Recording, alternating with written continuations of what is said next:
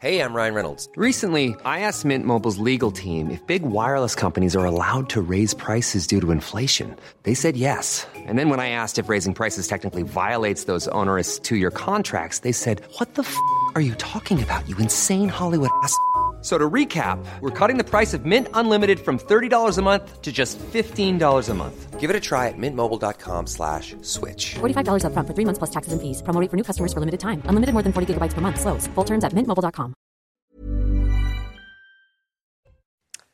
Bonjour, bon réveil à tous et bienvenue dans votre matinale week-end. On est ensemble jusqu'à dix heures pour de l'info, de l'analyse, des débats. Ils sont brillants et c'est pour ça qu'ils m'accompagnent en plateau ce matin. Michel Taube. Bonjour, Bonjour Michel, euh, vous êtes fondateur du site Opinion Internationale. Bonjour à vous. Et face à vous, Guillaume Perrault, rédacteur en chef de Figaro Vox. Bonjour Guillaume. Bonjour Anthony. Et bien sûr Harold Iman, notre spécialiste des questions internationales.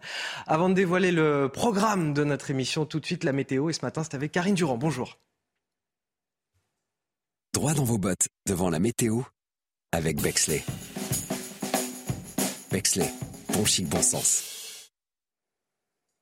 Des conditions parfois dangereuses sur la route ce matin avec des brouillards très épais, très tenaces sur toute la moitié nord.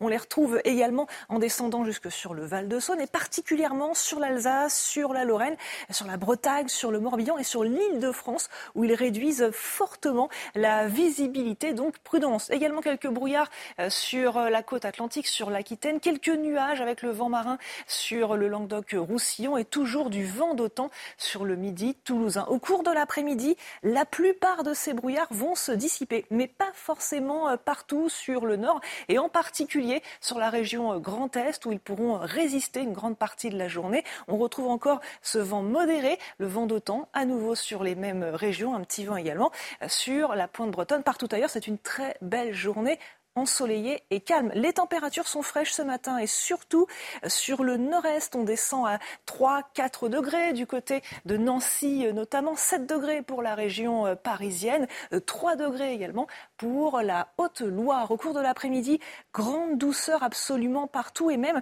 une douceur exceptionnelle sur la Bretagne. On va s'approcher des records sur la pointe bretonne, dix-sept degrés en plein mois de novembre à Brest, treize degrés pour la région parisienne et jusqu'à vingt-deux pour la côte méditerranéenne. Droit dans vos bottes, devant la météo, avec Bexley. Bexley, bon chic, bon sens. Et il est sept heures pile sur CNews. Bon réveil à tous. Les titres de votre journal de sept heures. Une zone d'attente internationale spécialement créée sur la presqu'île de Gien dans le Var. Elle accueille en ce moment même les deux cent trente migrants de l'Ocean Viking dans l'attente du traitement de leur demande d'asile. Qui peut rester? Qui doit partir? Le gouvernement promet de régler la situation dans les vingt-six jours. Un gouvernement français qui joue aussi probablement sa crédibilité sur la question migratoire. Vous nous donnerez votre avis sur ce plateau. Nous serons également à huit heures avec Camille Chaise, la porte-parole du ministère de l'Intérieur. Quand l'État ne parvient pas à venir en aide aux plus fragiles d'entre nous, on vous présente ce matin le portrait d'un couple de retraités en situation de handicap, expulsés de son domicile. Michel et Frédéric vivent désormais dans leur voiture, sur un parking. Ces situations d'immense précarité vont-elles se multiplier à la faveur de la crise? Le reportage à suivre. Enfin, un jour historique pour l'Ukraine. C'est ce qu'annonce le président Zelensky, dont l'armée est entrée dans Kherson ce vendredi, au sud du pays. Le retrait des troupes russes marque un, un revers singulaire pour Moscou après bientôt neuf mois de guerre. On en parle avec notre journaliste Harold Iman sur ce plateau. Que va-t-il advenir désormais des deux cent trente migrants de l'Ocean Viking secourus en mer Méditerranée? Après trois semaines d'errance, le bateau, vous le savez, a accosté hier au port militaire de Toulon. Ses passagers ont été placés dans une zone d'attente internationale sur la presqu'île de Gien, dans le Var. Il leur est pour l'heure interdit de sortir avant un premier examen de leur demande d'asile. Toutes les explications, c'est avec Solène Boulan. Dès aujourd'hui, les rescapés vont être entendus par l'OFPRA, l'Office français de protection des réfugiés, qui fera passer des entretiens individuels pour juger du bien fondé des demandes d'asile. On doit à chaque fois arriver à établir la nationalité, à établir au maximum l'âge des personnes, leur identité, et c'est à partir de tout cela que les choses vont découler. S'il y a des personnes dont on sait qu'elles ne relèvent pas du dispositif de demande d'asile, notre objectif c'est de les éloigner le plus rapidement possible. Parmi les migrants éligibles au statut de demandeur d'asile, deux tiers partiront dans d'autres pays européens volontaires pour les accueillir et un tiers restera en France. pendant la période d'asile, donc qui peut durer jusqu'à six mois s'ils viennent d'un pays, on va dire, dangereux. Euh, ils n'ont pas le droit de travailler. Les enfants ont le droit d'aller à l'école, mais eux, ils n'ont pas le droit de travailler. Et ils ont le droit de, de, d'obtenir ce qu'on appelle l'A D A, une, une petite aide pour les demandeurs d'asile, qui est, euh, enfin, ça dépend des familles, mais par exemple, ça va être pour une famille de quatre personnes, je crois, ça va être dix-sept euros par jour. Voilà. Donc, en gros, il faut vivre avec ça, puisqu'ils n'ont pas le droit de travailler. Parfois, ils peuvent avoir d'autres petites aides, mais voilà. Donc, c'est, voilà, c'est une situation extrêmement précaire. quarante-quatre mineurs non accompagnés ont quant à eux été pris en charge par les services de l'aide sociale à l'enfance dans le département du Var. Alors un accueil à, à titre exceptionnel, par devoir d'humanité, c'est ce qu'explique le gouvernement. Les deux tiers d'entre eux seront accueillis dans onze autres pays européens euh, que la France. Et puis ceux qui n'ont pas leur place en Europe seront renvoyés chez eux. Et c'est justement là ma première question. Est-ce qu'on sera capable de renvoyer chez eux ceux qui n'auront pas le droit à l'asile à l'issue de cette procédure, nous dit-on, de vingt-six jours aussi ? Moi, il y, y a deux choses. Euh, pour un grand pays comme la France, c'est facile d'accueillir deux cent trente personnes. Mais si demain on a les quatre-vingt-dix mille migrants qui sont arrivés sur le sol italien depuis le début de l'année, là la question sera différente. Mais enfin, restons sur les deux cent trente. Euh, qu'est-ce qui va se passer si parmi eux, il s'avère que beaucoup ne sont pas éligibles au droit d'asile, qui ne sont pas des réfugiés politiques ? Il y a quand même des pays africains dont certains sont originaires. Je rappelle souvent que le deuxième contingent de demandeurs d'asile en France, ce sont des Ivoiriens. Mais la Côte d'Ivoire, ce n'est pas une dictature, ce n'est pas un pays dans lequel on poursuit des opposants politiques. Donc qu'est-ce qu'on va faire ? On va leur délivrer des O Q T F, des obligations à quitter le territoire, alors qu'on sait pertinemment qu'elles ne sont pas appliquées et qu'elles ne sont pas des obligations mais des invitations et que la réalité, ils vont rester sur le sol français. Donc pour deux cent trente personnes, on peut faire preuve d'humanité. Mais la question va se poser dans les semaines qui viennent de savoir si la France va être capable d'encaisser ce que l'Italie a encaissé depuis le début de l'année, c'est-à-dire près de quatre-vingt-dix mille migrants qui sont arrivés sur le sol italien. C'est ça pour moi le, la vraie question. Et, et les pays d'origine vont-ils délivrer aussi des laissez-passer consulaires ? C'est assez douteux puisque un des problèmes qui se pose pour les reconduites à la frontière, c'est le refus obstiné des pays d'origine de récupérer leurs ressortissants puisque pour eux, ces départs clandestins sont une soupape euh, face à une situation économique et sociale extrêmement, euh, extrêmement dégradée. Euh, j'ajoute à ce qui vient d'être dit et qui est, qui est très juste qu'il faut avoir un peu de, d'empathie avec le point de vue de l'Italie.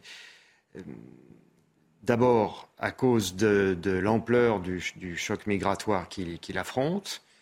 Ensuite, parce que, euh, en vertu des règles européennes, le fait d'être en première ligne, si j'ose dire, fait qu'il il appartient à l'Italie de, de, de traiter les demandes d'asile des gens qui arrivent sur son sol. Et il faut faire attention à la façon dont on s'adresse à l'exécutif italien en ce moment, parce que il y a beaucoup de, de discours moralisateurs envers Meloni et son gouvernement. Il faut voir que les Italiens ont le sentiment que les Français, depuis plusieurs années, les prennent de haut, les tensent, les engueulent et n'ont pas pour eux le, le respect qu'on doit à un pays fondateur de l'Union européenne. C'est très important. C'est, c'est pas très connu en France, mais il y a une susceptibilité italienne envers la France qui est très forte aujourd'hui. Et beaucoup d'Italiens s'estiment pris de haut par Paris, et les réactions sermonneuses euh, et très faciles, surjouées, qui, qui, vient d'être, qui, qui, qui se sont multipliées depuis quelques jours ne, à Paris, euh, va encore accentuer cette défiance italienne, et ce ressentiment même, on peut le dire, il y a un ressentiment italien. On, on, on reviendra justement sur l'aspect euh, de la solidarité mmh. européenne, parce que c'est ça la question euh, euh, qui concerne l'Italie et la France, et cette crise diplomatique entre les deux pays. Finalement, on y reviendra à, à, dans le journal de sept heures trente. Oui. Je voulais quand même dire, parce que ce que vient de dire Guillaume est très important, parce qu'on en parle très peu dans les médias, mais pendant la crise Covid, nos amis italiens avaient déjà été très choqués par la façon dont on s'était moqué au début de la crise Covid de, de, de ce que les Italiens avaient pris des mesures assez fortes par rapport à la crise Covid. Et là, déjà, il y avait une forme de décrochage entre Emmanuel Macron et les Italiens qui est quand même, je trouve, très surprenant et, et je vais dire fort regrettable. Alors, ceux qui devront quitter, de, de ces migrants qui devront quitter le, le territoire européen n'auront pas d'O Q T F hein, parce qu'ils ne sont pas sur le territoire français, techniquement euh, parlant. Néanmoins, effectivement, il faudra voir la question des, des laissez-passer consulaires à, à ce moment-là. Est-ce que vous pensez que le gouvernement peut régler cette question question en vingt-six jours quand ils n'arrivent pas à le faire pour la plupart des migrants qui arrivent sur notre sol? Bah, on le saura dans vingt-cinq jours parce ouais. qu'on en est déjà à la deuxième journée. Mais la réalité, encore une fois, c'est que sur un petit nombre de personnes avec une très grande attention médiatique, on sait très bien que souvent, comme par miracle, les, les choses se débloquent font, beaucoup plus vite. Font, vont, vont beaucoup plus vite. Mais, mais là aussi, ça renvoie aux lenteurs de toutes les procédures d'instruction des, des demandes d'asile telles qu'elles sont vécues en France. Donc non, effectivement, ça ne va pas être, ça va pas être simple à gérer. Sur le traitement de ce dossier spécifiquement, Guillaume Perrault, le, le gouvernement joue sa crédibilité en termes de politique migratoire. C'est-à-dire que si ce dossier est mal géré, s'il apparaît qu'il est mal géré, in fine, c'est la, la crédibilité du gouvernement qui est mise en cause au regard de tout ce qui a été dit ces derniers jours. On l'a accusé de laxisme notamment. Sans aucun doute, puisque des, des moyens hors normes vont être mis en place pour, pour traiter ces cas-là. S'il n'y parvient pas de façon satisfaisante, alors chacun aura compris que euh, quand les caméras de télévision ne sont pas là, c'est, c'est encore pire. Juste un mot, l'ensemble du droit français, des lois françaises et des usages va s'appliquer à l'égard de ces demandeurs d'asile. Qu'est-ce que ça veut dire techniquement ? Bah, c'est-à-dire que les avocats vont se présenter, des associations d'aide migrants vont se présenter, vont donner aux demandeurs d'asile un certain nombre de conseils, certains justifiés, d'autres qui relèvent de, d'un peu de ficelles euh, plus discutables pour obtenir le statut qu'ils désirent, que le juge judiciaire pourra euh, être saisi par certains d'entre eux dans certaines conditions, ordonner la remise en liberté, si j'ose dire, de tel ou tel Euh, qui ne peut pas être retenu contre son gré. Voilà, tout ça, et, on, c'est extrêmement technique et juridique, ce qui va se dérouler sous nos yeux dans les jours qui viennent. CNews, à vos côtés, dans les difficultés du quotidien également. Vous présente ce matin le portrait de Frédéric et Michel, un couple de retraités, handicapés et désormais S D F. Expulsés de leur domicile il y a quelques années, ils errent de camping en logement de fortune sur le bassin d'Arcachon. Et depuis le début du mois, la situation s'est aggravée pour eux. Le camping a fermé et ils dorment désormais dans leur voiture. Nous sommes allés à leur rencontre sur un parking près de l'océan. C'est un reportage qui est signé Jérôme Rampenou. Frédéric et Michel viennent de passer une nouvelle nuit dans leur Clio sur ce parking. Cela fait des jours que le camping où ils étaient installés est fermé. onze jours, ça commence à faire beaucoup là, je trouve. Parce que bon, maintenant l'hiver approche en plus, il vient faire froid et puis euh, bon, il y en a marre quoi. On plie, on replie, on redéplie... Euh... On a deux couettes, mais bon, c'est pas suffisant. Ce couple de retraités a été expulsé de chez eux il y a deux ans.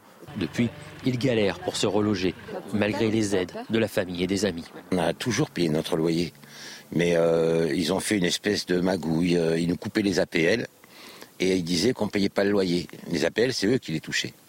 Et, euh, et ils ont fait ça plusieurs fois et nous, on n'était pas au courant. Pourtant, ils ne sont pas sans revenus. À eux deux, ils ont mille deux cents euros de retraite. Mais ce n'est pas suffisant pour se loger dans la région. Quand on nous a expulsés, on nous a dit « ne vous inquiétez pas, on va s'occuper de vous, vous serez prioritaire, comme on est handicapé, retraité, et cetera.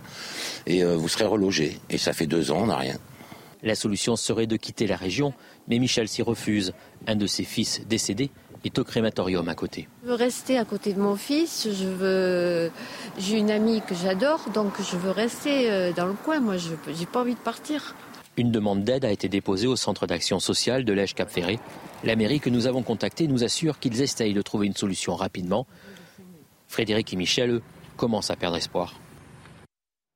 Donc on a là deux retraités euh, en situation de handicap, S D F, qui touchent pourtant mille deux cents euros de retraite à, à, à deux et à qui la société finalement n'est pas capable de trouver un logement décent.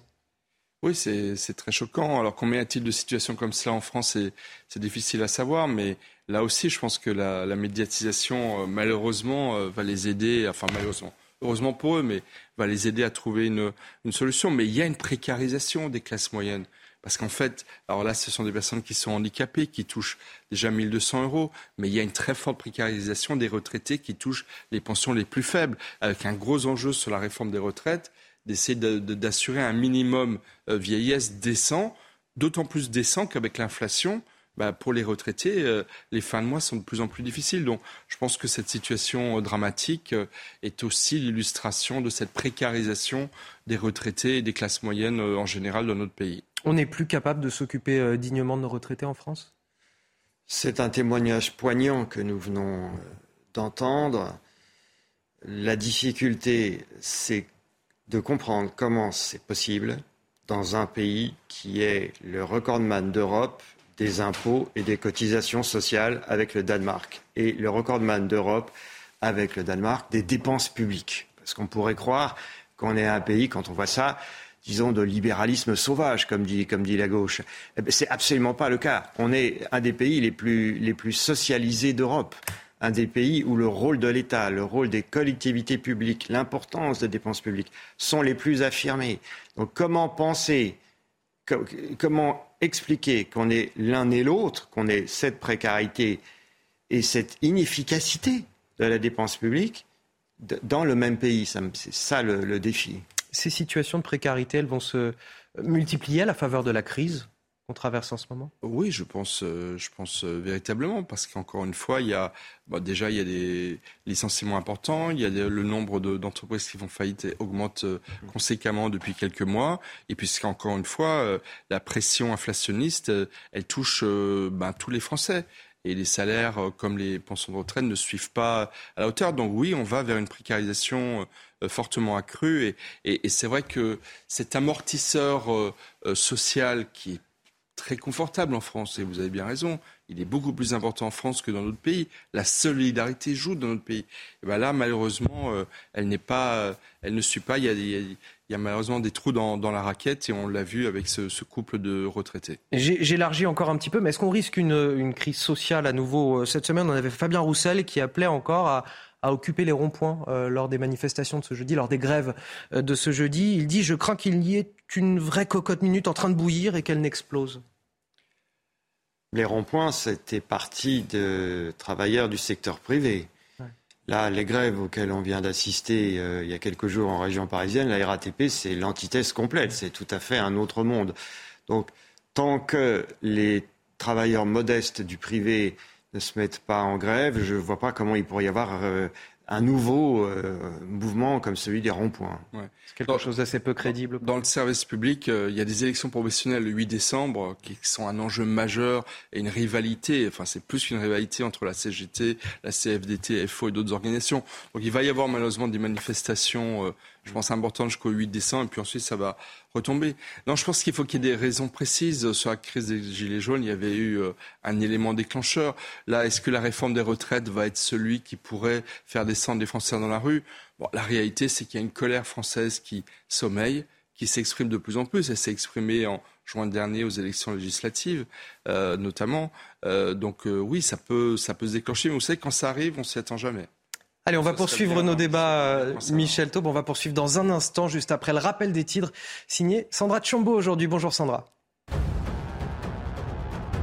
Bonjour Anthony, bonjour à tous. À la une de l'actualité, l'affaire du cardinal Jean-Pierre Ricard. Le Vatican annonce une enquête préliminaire. Elle fait suite aux révélations d'un nouveau scandale d'agression sexuelle par ce dernier. Il avoue avoir eu il y a trente-cinq ans une conduite, je cite, répréhensible avec une jeune fille de quatorze ans. C O P vingt-sept, Joe Biden appelle à renforcer les efforts sur le climat. Le président américain a cité en exemple son plan de près de trois cent soixante-dix milliards de dollars, en partie pour la transition énergétique. Objectif des États-Unis, réduire les émissions de gaz à effet de serre de cinquante à cinquante-deux pour cent en deux mille trente. En sport, l'équipe de France de basket s'est imposée quatre-vingt-dix à soixante-cinq en Lituanie. Victor Wembanyama a fait sensation pour sa première sélection à dix-huit ans. Il a inscrit les deux premiers points après une minute et douze secondes de jeu. Les Bleus valideront leur billet pour le Mondial deux mille vingt-trois en cas de victoire lundi contre la Bosnie-Herzégovine. Guillaume Perrault, vous parliez à l'instant de l'inefficacité de la dépense publique. Je vais vous parler de l'hôpital, c'est justement lié. Euh, on ne trie pas les enfants à l'hôpital, c'est ce que nous dit ce matin le ministre de la Santé François Braun dans une interview aux au Parisiens aujourd'hui en France, alors qu'une crise traverse, vous le savez en ce moment, les services pédiatriques. Et d'ailleurs, pas seulement les services pédiatriques, globalement, c'est l'hôpital français qui est à l'agonie. Pas suffisamment de moyens, pas suffisamment de soignants, euh, des personnels mal rémunérés également. Quelles sont les réponses du ministre ? On voit cela en détail avec Thomas Chama.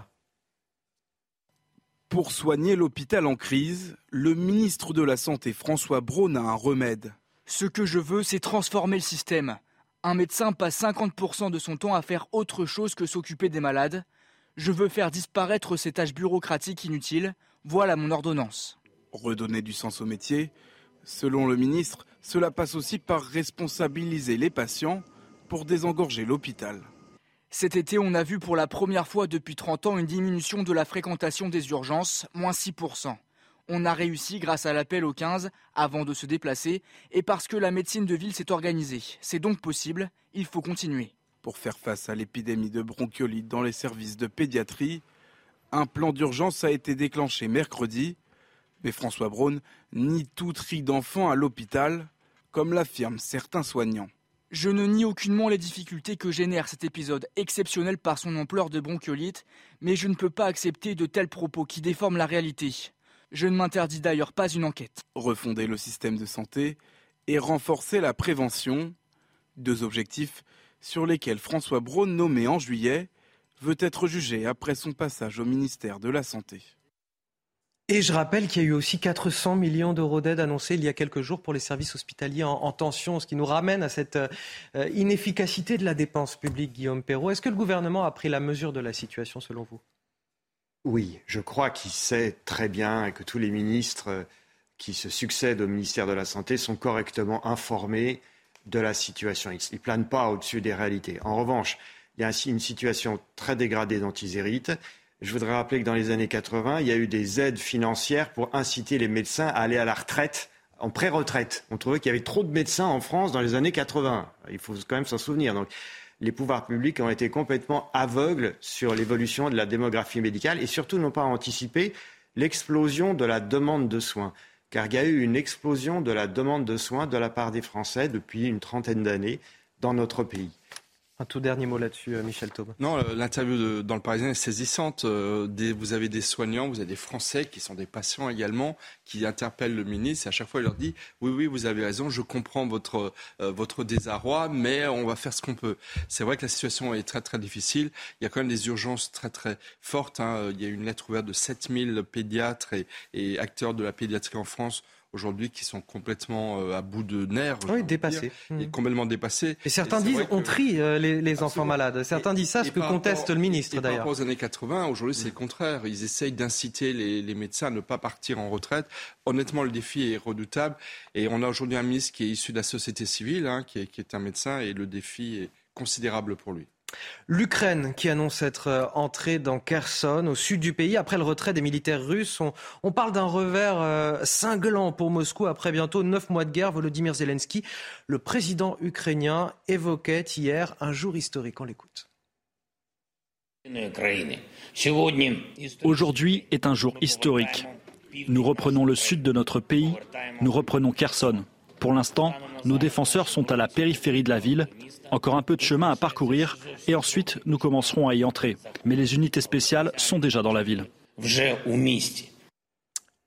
va donc faire le point avec vous, Harold Iman. Où en sont les, les forces ukrainiennes et où en sont les forces russes, justement dans cette région de Kherson ? Alors, à l'heure où on se parle, les forces ukrainiennes sont sur la place centrale de la ville et ont hissé le drapeau sur l'hôtel de ville, dont on se rappelle que le drapeau russe a été retiré la semaine dernière. Donc euh, Kherson et toute la rive euh, droite de la, du fleuve Dniepr a été euh, évacuée par l'armée russe. Ça fait un, un gros euh, territoire, hein, la moitié de la Belgique environ. C'est, c'est, tout ça est arrivé très vite parce que les Russes, les forces russes se sont repliées d'un seul coup. Euh, et en bon ordre, trente mille militaires et cinq mille véhicules. Ça ne ressemble pas aux retraits antérieurs de Kiev et de Kharkiv, où là, énormément de matériel a été laissé euh, sur place et les soldats ont, se sont retirés un peu dans le désordre. Donc on voit la main du nouveau commandant de, de, des opérations, le général Surovikin, qui euh, avait euh, agi en Syrie par le passé, spécialiste du bombardement massif. Et c'est ce genre de bombardement continue d'ailleurs dans toute l'Ukraine, malgré le retrait. Alors, je voudrais quand même prendre peut-être ces informations avec précaution. Vous allez me dire si euh, je, je fais bien ou pas, mais les États-Unis parlent d'une victoire extraordinaire de, de l'Ukraine. Alors, est-ce qu'on peut parler d'une victoire effectivement de l'Ukraine ou d'un repli tactique de la part de la Russie ? Alors, le gouvernement russe dit que c'est un retrait, un redéploiement pour mieux pouvoir concentrer ses forces. Bien. Dans la tradition militaire, c'est ce qu'on dit généralement quand on a subi un gros revers. D'accord, donc euh, c'est, c'est... il maquille le revers. On ne se redéploie pas euh, en reculant, euh, surtout dans une ville dont on avait proclamé euh, avec euh, euh, fanfare et tambour que euh, c'était la Russie pour toujours et de, d'immenses affiches la Russie, la Russie restera pour toujours. Bon, on a fanfaronné du côté gouvernement russe, donc non, ce n'est pas un redéploiement euh, simple. Mais, tac, mais si vous voulez aussi, euh, ça, ça a un certain sens militaire parce que maintenant l'armée russe est derrière le fleuve Dniepr. Est-ce que c'est une grande euh, victoire ? Oui, parce que c'est le résultat d'une espèce de siège lent qui ne disait pas trop son nom et qui a poussé peu à peu à cette décision de redéployer. Et puis c'est quand même une grande capitale régionale qui est récupérée. Merci euh, Harold pour toutes ces euh, précisions. Messieurs, vous allez rester euh, avec moi. Harold également, vous avez d'autres précisions à nous apporter sur l'actualité euh, internationale. On va parler dans un instant de cette étrange épidémie qui touche plus de la moitié des jeunes de euh, vingt-cinq à trente-quatre ans. Et ça s'appelle la flemme. Regardez euh, un extrait du reportage qui va suivre. Ça m'arrive régulièrement d'avoir la flemme. C'est le manque de soleil qui me donne la flemme de sortir. C'est sûr que les gens ne veulent plus rien faire. Ils ne demandent plus, ils ne demandent plus que des allocations maintenant. Ils ne demandent plus que des chèques. sept heures vingt-neuf sur CNews. Bonjour, bienvenue, bon réveil dans votre matinale week-end. On est ravis de vous accueillir. J'ai toujours l'immense plaisir de partager ce plateau avec Guillaume Perrault, avec Michel Taube et avec Harold Iman pour ses analyses sur la situation internationale. Vous restez avec nous tout de suite. Les titres de votre journal. Cette étrange épidémie qui touche plus de la moitié des jeunes de vingt-cinq à trente-quatre ans. Mais de quoi s'agit-il ? Il s'agit de la flemme. Selon une étude I F O P pour la Fondation Jean Jaurès, le travail n'est manifestement plus une valeur cardinal pour beaucoup de Français. La crise sanitaire est évidemment passée par là. Est-ce une bonne ou une mauvaise chose ? Je vous interroge ce matin sur ce plateau. Une zone d'attente internationale spécialement créée sur la presqu'île de Gien dans le Var. Elle accueille en ce moment même les deux cent trente migrants de l'Ocean Viking dans l'attente du traitement de leur demande d'asile. Qui peut rester, qui doit partir. Le gouvernement promet de la régler la situation dans les vingt-six jours. Un gouvernement français qui joue aussi probablement sa crédibilité sur cette question. Nous serons à huit heures avec Camille Chaise, la porte-parole du ministère de l'Intérieur. Et puis comment mettre fin aux déserts médicaux et à cette fracture sanitaire entre les Français ? Pour près d'un quart d'entre vous, il est impossible de trouver un médecin généraliste à moins de trente minutes. L'affaire est tout aussi complexe lorsqu'il s'agit de trouver un spécialiste et c'est sans compter les dépassements d'honoraires qui peuvent parfois vous faire rebrousser chemin. Notre débat à suivre. Et cette question ce matin, la France perd-elle le goût de l'effort ? Selon un sondage I F O P pour la Fondation Jean Jaurès, une épidémie de flemme toucherait l'Hexagone, une forme d'apathie qui concerne quarante-cinq pour cent des Français.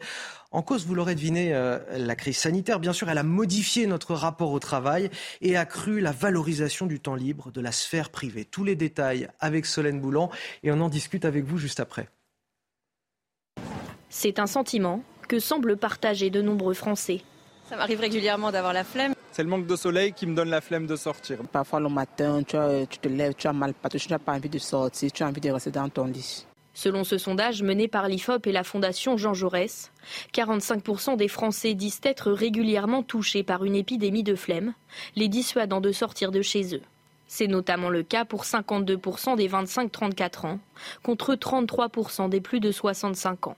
C'est intéressant de voir comment chez ces jeunes générations, Euh, il y a ce plaisir d'être qui tente à prédominer. Hein. Nous, on a fait dans mon centre, quand je dirigeais un centre d'études à la Sorbonne, on a fait des études sur les, les, les, les étudiants sortant des, des grandes écoles, eh bien, qui prenaient un an, deux ans pour faire des voyages, pour faire autre chose, si vous voulez, que rentrer directement dans le travail. En dix-neuf cent quatre-vingt-dix, soixante pour cent des sondés répondaient que le travail était très important dans leur vie. Cette hiérarchie est aujourd'hui renversée. quarante et un pour cent des sondés répondent que les loisirs sont très importants et seulement vingt-quatre pour cent pour le travail. Moi, mon hypothèse depuis, j'ai bien dit déjà de deux, trois décennies, je montre que ce n'est plus du tout la valeur travail qui va prédominer, qu'il y a une saturation de cela. Si je le dis un peu du, au, au travers d'un slogan, ne plus perdre sa vie à la gagner. Et le Covid a sa part de responsabilité. Depuis la crise sanitaire, trente pour cent des sondés déclarent être moins motivés qu'avant. Alors vous trois sur ce plateau, vous n'avez pas la flemme. Vous êtes là depuis sept heures ce matin et je vous en remercie d'ailleurs. Mais est-ce que le résultat de ce sondage vous surprend, Guillaume Perrault ? Non, il ne me surprend pas. C'est la confirmation de plusieurs travaux qui ont été faits ces derniers mois. Le Figaro Magazine consacre d'ailleurs sa une à cette, à ce, à cette question ce week-end. Je crois qu'il y a deux aspects. D'abord, vous l'avez, vous l'avez évoqué rapidement, Anthony, il y a les conséquences de, du confinement, des confinements, qui fait que les Français ont eu l'habitude de rester chez eux. Et donc, dans l'organisation même de leurs loisirs, ils ont changé. C'est qu'ils vont moins au cinéma, ils vont moins au théâtre, ils veulent être servis. Donc il y a, on, a, on voit tous ces livreurs à domicile qui arpentent maintenant ouais. les rues des grandes villes pour servir les Français chez eux. Et les, les plateformes de streaming aussi pour voilà. regarder les, les films plutôt voilà. qu'aller au donc, cinéma. Il y, voilà. y, y, y a une vraie incertitude sur l'avenir du cinéma, sur l'avenir des salles de cinéma, sur l'avenir du théâtre. C'est un énorme changement. Ensuite, en ce qui concerne le, le, le, la perception du travail, oui, c'est évident que les jeunes ont tendance à moins s'investir que leurs parents, que leurs aînés dans leur travail. D'abord parce qu'ils ont leurs parents derrière eux. C'est, c'est, pour certains, pour une partie d'entre eux, le non-dit, c'est... Oui, là, c'est là, alors là, effectivement, on parle des personnes qui ont le, le, voilà, voilà. le, qui ont le cette, choix de, qui ont de, cette, de s'inquiéter un petit peu moins pour le travail. Qui ont donc, cette euh... sécurité-là, parce que ouais. il faut, c'est un luxe, évidemment, d'avoir ses parents pour, pour... Vous savez qu'en Italie, on appelle ça, je crois, les bamboccioni. C'est les gens qui ont plus de... qui frôlent la trentaine, ils sont toujours chez leurs parents parce que les loyers ouais. sont élevés et puis finalement, on est pas mal... Je sais pas, pas mal... L'Espagne avait connu aussi ce phénomène. À, à il y avait un les, film les qui s'appelait Tanguy, mais on peut le voir oui. sur les plateforme de streaming puisque on ne va plus au cinéma. Non, il faut aller au cinéma. Pardon. Non, non, je vous en prie. Et puis, et puis, il euh, y a chez les jeunes, euh, euh, disons, un rapport au collectif qui est plus du tout le même. C'est-à-dire qu'ils arrivent en se disant, euh, je, je, je, je, c'est toujours mal vu de, de critiquer la jeunesse parce qu'il y a un côté ancien combattant. Quand on fait ça, on a l'impression que c'est un, un, un signe, un signe de l'âge. Donc on n'aime pas faire ça. Mais enfin, c'est, c'est vrai. Allez-y, lâchez-vous. Euh, allez, je me lâche. C'est vrai que maintenant, quand les, les jeunes qui se présentent commencent à dire non pas qu'est-ce que je peux apporter à l'entreprise, mais qu'est-ce que l'entreprise peut, peut m'apporter à moi. Et quand je, avant de s'investir dans un travail, ils sont beaucoup plus, comment dirais, ils comptent beaucoup plus, ils, ils mesurent leur investissement en disant qu'est-ce que ça va m'apporter à moi. C'est, ça, c'est, c'est quand même un très grand changement que chacun peut constater, oui. Alors, vous, vous, per, vous permettez, moi, je vais prendre la défense euh, des, des jeunes dans ce cas-là et, et m'adresser à, à Michel Taub, mais finalement, j'ai envie de dire, est-ce que euh, exiger euh, d'un travail qu'il soit bien payé, exiger du sens aussi à son travail et, et pouvoir l'aménager aussi, puisqu'il y a maintenant la possibilité de faire du télétravail, est-ce que c'est finalement une si mauvaise chose pour les, les, les jeunes aujourd'hui ? Non, non, c'est, c'est, une, c'est une très bonne chose. Si on dépasse la notion de flemme, évidemment. Évidemment, hein, pas, pas, pas ceux qui ne veulent pas travailler du tout. Mais j'ai envie de dire, celles et ceux qui sont exigeants sur le travail, ce ne sont pas les flemmards. Ça, c'est ceux qui ont envie de travailler.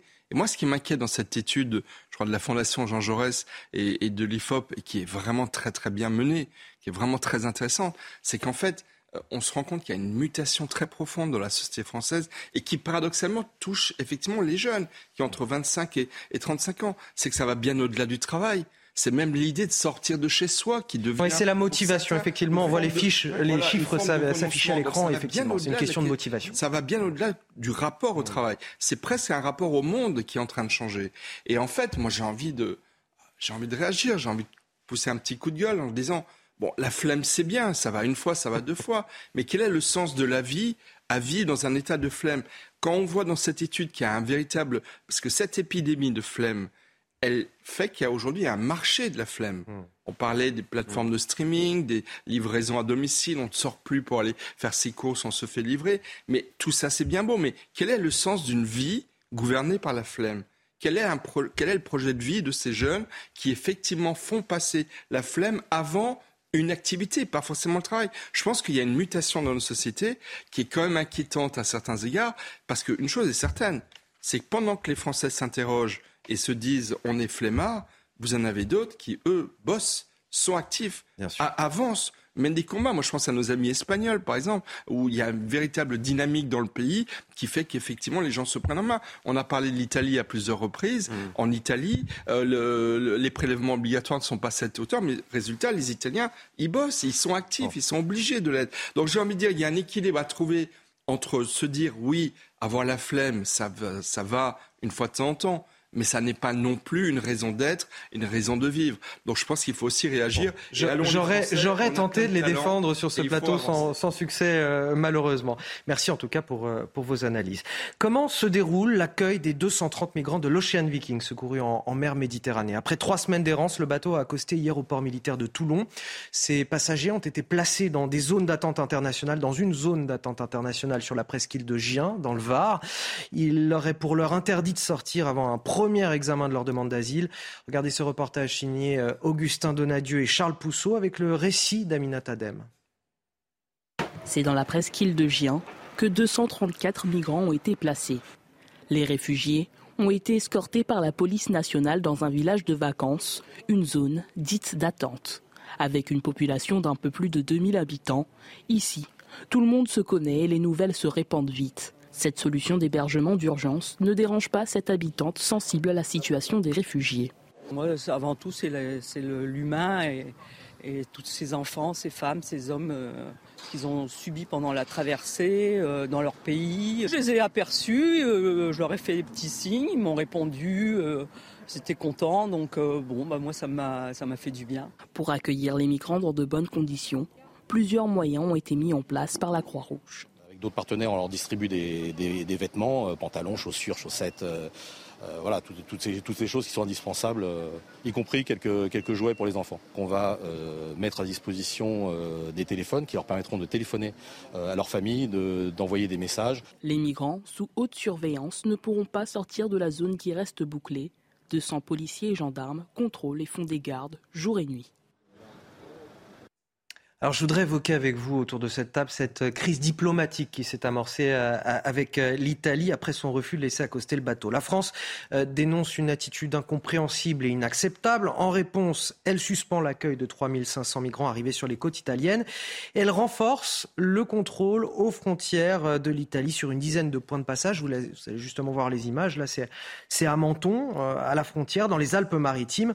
L'Italie, elle, déplore notre agressivité. Comment vous vous percevez, Michel Taube, justement, l'attitude de l'Italie? Écoutez, je trouve ça très, très, très délicat. Moi, je regrette qu'il y ait une telle querelle diplomatique entre la France et l'Italie. L'Italie, c'est quand même de nos grands partenaires. On a, on a plein de points communs sur le plan culturel, sur le plan de, de l'histoire. Moi, je suis honnêtement très choqué par cette montée d'adrénaline entre nos, nos dirigeants. Encore une fois, les, les Italiens, deux choses. Ils ont souverainement élu un nouveau Parlement, d'où est issue une nouvelle Première ministre. Donc il va falloir s'y habituer. Madame Meloni, elle n'est pas là pour quinze jours. Elle est là probablement pour plusieurs années, puisqu'en plus, elle a été assez confortablement élue à la tête de l'Italie. Donc ça, c'est la première chose. Donc est-ce que la France doit se permettre d'avoir une brouille diplomatique pendant des mois, voire des années, avec l'Italie? Pourquoi je dis des mois, des années? Parce que des affaires comme l'Ocean Viking, il va y en avoir plein. C'est pas un bateau. Et c'est ça, moi, qui m'inquiète. C'est très bien de faire preuve d'humanité et de solidarité. Mais pourquoi les Italiens ont-ils élu Madame Meloni? Ils l'ont élue notamment parce que depuis des années, l'Italie a, dit, a dû absorber des dizaines de milliers de migrants arrivés sur ses côtes. Et depuis le début et, de l'année, quatre-vingt-cinq mille. Voilà, et, et, et, et les incroyable. Italiens nous reprochent de n'avoir pas fait preuve de solidarité avec les mmh. Italiens, en acceptant que très peu de ces migrants, quelques dizaines ou quelques centaines, alors que les Allemands en ont accueilli beaucoup plus. Donc c'est facile de créer une, une, une brouille diplomatique pour deux cent trente personnes innocentes. Mais face aux milliers de migrants que les Italiens ont reçus, c'est quand même, je trouve, un petit peu injuste. Donc moi, je, j'espère, j'espère que les Italiens et les Français vont rapidement trouver un compromis, parce qu'en fait, la seule solution, c'est de trouver des accords communs, une réponse européenne. Et malheureusement, j'ai, je crains que cette brouille diplomatique ne facilite pas euh, de trouver une solution européenne à, à cette crise migratoire. L'Europe entière, donc sous pression migratoire, beaucoup de migrants qui euh, rejoignent les côtes italiennes, d'ailleurs, euh, veulent aussi gagner la Grande-Bretagne, alors que près, près de quarante mille personnes ont déjà risqué euh, leur vie en en traversant la Manche depuis le début de l'année. Euh, Paris et Londres annoncent des progrès. Justement, on va en parler avec vous, euh, Harold Iman. Quels sont ces progrès annoncés par les deux pays? On n'a pas exactement le détail, mais c'est le résultat des contacts entre euh, Catherine Colonna, notre ministre des Affaires étrangères, et son homologue James Cleverly, euh, qui se sont rencontrés lors des commémorations de l'armistice. Et en parallèle, Rishi Sunak, le nouveau Premier ministre britannique, et Emmanuel Macron à Sharm el-Sheikh pour la COP vingt-sept. Donc, euh, la Grande-Bretagne va donner quatre-vingt-dix millions euh, d'euros euh, à la France pour qu'elle accroisse euh, ses patrouilles policières, et on laissera des policiers britanniques inspecter les centres ici.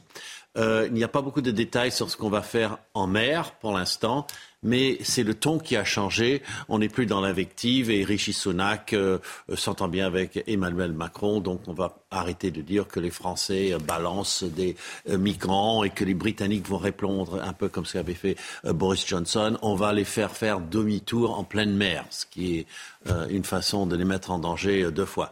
Donc... Euh, On, on verra les, les effets concrets. Ce n'est pas la première fois qu'on fait des accords, mais peut-être c'est la première fois qu'on va aussi loin. Et c'est le signe d'un réchauffement, en tout cas, des, des relations entre les, les deux pays sur cette question, en tout cas, euh, migratoire, depuis un, un certain temps. Guillaume Perrault, ça montre que finalement, euh, la réponse à cette pression migratoire sur l'Europe, elle ne peut être justement qu'européenne ? Oui, alors là, avec une nuance, c'est que le Royaume-Uni n'étant plus dans l'Union européenne, c'est les relations entre un pays qui est dans l'espace Schengen, la France, et puis un pays oui. de nouveau... Là, complètement... j'ai parlé évidemment voilà. de l'Europe au sens oui, large. Oui. Et, et là, on un pays complètement souverain, le, Roya... le, le Royaume-Uni. Mais euh, en ce qui concerne l'Union européenne et, et euh, la, ses relations avec les pays de la Méditerranée, ça reste quand même le, le problème numéro un. Rappelons que la définition même de Frontex, c'est-à-dire l'agence qui est censée garantir la sécurité à nos frontières, la, la mission même de Frontex est discutée et que son directeur général, un Français, a dû démissionner il y a peut-être six mois après avoir été accusé par des O N G et des parlementaires de gauche au Parlement européen d'avoir repoussé de façon illégale des migrants sans examiner leur demande d'asile. Il a été... Euh, lavé de certaines de ces accusations, pas de, de, d'autres, mais euh, y a, la procédure n'est pas allée jusqu'à son terme. Et il a dit quelque chose de très intéressant. Après, il a, quand il a démissionné, il a, cet ancien directeur général de Frontex, il a dit que certains dans les institutions européennes voulaient transformer Frontex en une espèce de super O N G chargée d'accueillir tous les migrants qui voulaient traverser la Méditerranée et de, de, de, d'assurer leur sécurité. Donc, euh, il faut aussi que l'Union européenne assume l'aspect, comment dirais-je, l'aspect pénible, euh, désagréable de, de, ce que, ce que, de la dimension de contrainte que peut exiger le, le contrôle des frontières extérieures. Il est sept heures quarante-cinq sur CNews. À sept heures quarante-cinq, c'est l'heure du rappel de l'actualité. C'est avec vous, Sandra Tchombo. On ne trie pas les enfants à l'hôpital, assure François Braun dans le journal Le Parisien. Il contredit les propos d'une pédiatre de l'hôpital Trousseau à Paris. En cause, l'augmentation des cas de bronchiolite en France. Le ministre de la Santé se dit choqué par cette formule et dénonce une angoisse supplémentaire pour les parents. L'armée ukrainienne entre dans Kherson après le retrait russe, mais la guerre continue selon Kiev. Sur Twitter, Emmanuel Macron salue un pas important vers le rétablissement des droits souverains. Il assure une nouvelle fois le soutien de la France à l'Ukraine. Un mot de sport avec le Grand Prix du Brésil de Formule un. Kevin Magnussen partira en pole position de la course sprint qualificative. Une première pour le Danois et l'écurie américaine Haas. La course est à suivre ce samedi à vingt heures trente sur Canal plus. Le départ du Grand Prix sera donné demain à dix-neuf heures sur nos antennes. On vous parle également ce matin des déserts médicaux. Près d'un quart des Français ont du mal à trouver un médecin généraliste à moins de trente minutes de chez eux. C'est le résultat d'une enquête U F C Que Choisir. Même galère pour beaucoup d'entre vous lorsqu'il s'agit de trouver un, un médecin spécialiste, pédiatre, ophtalmologue, surtout si vous ne pouvez pas payer les dépassements d'honoraires. Voilà qui accroît toujours... Euh, Toujours plus la fracture sanitaire en France, en quelque sorte. Regardez ces explications, ces détails avec Mathieu Rio et on en discute sur ce plateau jusqu'après. Une désertification médicale criante. Il est particulièrement difficile de trouver un médecin généraliste à moins de trente minutes de son domicile pour quinze virgule trois millions de Français, selon l'U F C Que Choisir. C'est encore pire pour les spécialistes. vingt-sept virgule cinq pour cent des enfants vivent dans un désert médical pour la pédiatrie, tout comme vingt-trois virgule six pour cent des femmes pour la gynécologie et dix-neuf pour cent des patients pour l'ophtalmologie. Le département de la Nièvre n'est pas épargné. La Nièvre ne compte plus de dermatologues en cette fin d'année et un nombre de spécialistes, vous savez qu'il y a onze spécialités en, en médecine, dont la médecine générale, un nombre de spécialistes qui se réduisent comme peau de chagrin. Donc l'accès aux soins partout en Nièvre, pour tous et pour toutes, j'allais dire y compris la journée, ben, c'est pas gagné. Une fracture sanitaire mais aussi financière. La pénurie grimpe si on cherche un médecin qui ne pratique pas de dépassement d'honoraires. La part des enfants vivant dans des déserts médico-pédiatriques passe alors à quarante-six virgule huit pour cent. Celle des femmes vivant dans des déserts gynécologiques à soixante-six virgule huit pour cent. L'U F C Que Choisir demande au pouvoir de restreindre l'installation de médecins en zone surdotée et de supprimer leurs aides publiques s'ils dépassent les tarifs de la sécurité sociale. Ah oui, c'est un enfer de trouver un médecin qui soit généraliste ou spécialiste. Je pense qu'on a tous été confrontés autour de la table à, à ce défi. Il faut pouvoir financer aussi les dépassements d'honoraires, sinon c'est encore pire. On est encore plus dans un désert médical qu'on ne l'est déjà. Et ça génère dans notre pays évidemment une inégalité d'accès aux soins qui est criante, qui est grave même. Oui, et qui touche en fait presque tout le territoire. C'est très choquant d'apprendre que dans la Nièvre, il n'y a pas de dermatologue. Mais dans Paris aussi, il y a des... des oui, bah, Paris, fait, Paris des, est un désert médical. Un désert médical, médical donc on marche un peu sur la ouais. tête. Dans l'interview du ministre Braun dans Le Parisien, il dit clairement qu'il est hostile à obliger des médecins à aller s'installer dans des déserts médicaux. Bah justement, on va voir ce qu'il nous dit. Il est pour les, il est pour les incitations. Moi, je constate que ça ne marche pas. La réalité, c'est que les déserts médicaux s'accroissent et que, certes, des incitations financières peuvent être proposées. Il y en a déjà eu plein. Rappelez-vous ces panneaux euh, dans des villages qui étaient marqués « offre cinquante mille euros à un, mé- à un médecin qui voudrait bien s'installer chez nous ». Il y a eu plein d'incitations et ça ne marche pas. Donc, il faut vraiment s'interroger quant à savoir s'il ne va pas falloir effectivement provoquer bah, voilà, des mesures peut-être un peu plus incitatives, voire contraignantes, parce que la réalité, c'est qu'il y a mise en danger de beaucoup de nos concitoyens à ne pas avoir de médecins généralistes ou spécialistes à distance raisonnable de, euh, de, des Français. Guillaume Perrault, je vous cite François Braun. « Je suis pour l'incitation avec une aide à l'installation. Je suis hostile à la coercition. Dans tous les pays qui l'ont fait, ça n'a pas marché. C'est même le meilleur moyen pour que les étudiants ne choisissent plus mais médecine générale. » Mais ça, c'est inexact. Au Québec, par exemple, ça a marché, la, euh, la coercition. Alors, peu...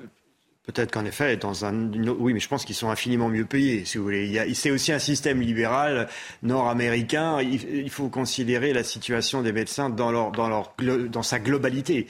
C'est-à-dire que si on, on, on recourait à la coercition, et le Sénat, qui représente les, les communes, et notamment les communes rurales, il préconise en effet la coercition. La, la droite sénatoriale, maintenant, elle, elle, c'est assez inattendu, a priori, mais parce qu'on pourrait penser qu'elle est du côté de la défense de la liberté. Mais là, elle dit, devant la situation, euh, il faut recourir, il faut forcer les jeunes médecins à passer en tout cas quelques années là-bas, un peu comme un jeune agrégé euh, était, était, était envoyé euh, jadis euh, euh, loin de Paris, euh, en Moselle ou en, en Creuse, pour... Euh, aider les meilleurs de, de jeunes lycéens à s'en sortir. Vous voyez, ça, c'est, c'était un peu cette idée. Mais d'abord, les médecins ne sont pas, sont pas fonctionnaires, donc on ne peut pas avoir le, le, le, le, la même attitude à leur égard. Et puis surtout, on ne pourrait recourir à la coercition que si on était en mesure financièrement de, de donner euh, satisfaction euh, autrement qu'en augmentant d'un euro le remboursement de, la, de la, le, le paiement de la consultation. Et comme l'État n'est pas en mesure de donner satisfaction financièrement au médecin, il, il hésite à sortir le bâton. Et je suis assez sensible à l'argument du ministre qui est de dire, si on fait ça, euh, en amont, les jeunes ne voudront plus s'inscrire dans ces études de médecine généraliste. Ça, c'est un, c'est un vrai risque, parce qu'il faut voir que les, les jeunes générations de médecins, comme l'ensemble de la société française, maintenant sont plus exigeants et ne veulent plus accepter ce que leurs parents médecins acceptaient. Alors pour finir, ce matin, on vous emmène également au, au salon du Made in France, porte de Versailles à Paris, dixième édition ce week-end. Il y a plus de mille exposants. Consommer français, bonne idée, mais à quel prix ? C'est là que le bas blesse. Avec l'inflation, le prix de certains articles peut paraître un petit peu cher. Visite guidée avec Thomas Chama. Jeans, caleçons, brosse à dents. Au salon du Made in France, tous les produits du quotidien s'habillent en bleu, blanc, rouge. Sur ce stand de chaussettes fabriquées dans l'Aube, les visiteurs défilent malgré des prix parfois conséquents. Face à l'inflation des derniers mois, les clients modifient leurs habitudes de consommation. À titre personnel, ça ne me pose pas de gros soucis. Donc de fait, mais je peux comprendre que le prix soit un, un critère important pour, pour d'autres gens. Voilà. On est attiré sur le pas cher, mais quand on peut trouver un beau produit, même s'il est un peu plus cher, on aide un peu quand même euh, la France à, à aller de l'avant. On fait un petit peu moins, mais il vaut mieux prendre du beau. Ça dure plus longtemps. Sur cet autre stand de produits d'hygiène dont la production chinoise a été relocalisée en France il y a dix ans, le patron compte bien lui aussi s'adapter pour maintenir des tarifs concurrentiels. On est face à des murs, mais depuis dix ans que j'ai repris l'entreprise, les murs, on les voit et on les franchit. On a eu une multitude d'obstacles face à nous. Maintenant, c'est l'obstacle énergétique, c'est l'obstacle des salaires, des pouvoirs d'achat. On va relever le défi parce qu'on les a toujours relevés, même si ceux-là, ils paraissent très importants. Voilà, on a une équipe soudée et on va faire le job. L'an dernier, selon le label Origine France Garantie, cent vingt nouvelles usines ont été créées pour produire dans le pays. J'ai quand même vu passer une paire de chaussettes à quinze euros, c'est pas... C'est des brosses à dents bleu, blanc, rouge. Bon. Hein bon, ça, c'est sympathique, à la rigueur. France bon, euh, à la côte. Les sports. Regardez CNews Chronique Sport avec Colissimo Facilité, la solution d'affranchissement en ligne dédiée aux professionnels pour simplifier les envois et suivi de colis. Il est venu à la mi-temps du match face à Nice présenter son ballon d'or au public lyonnais.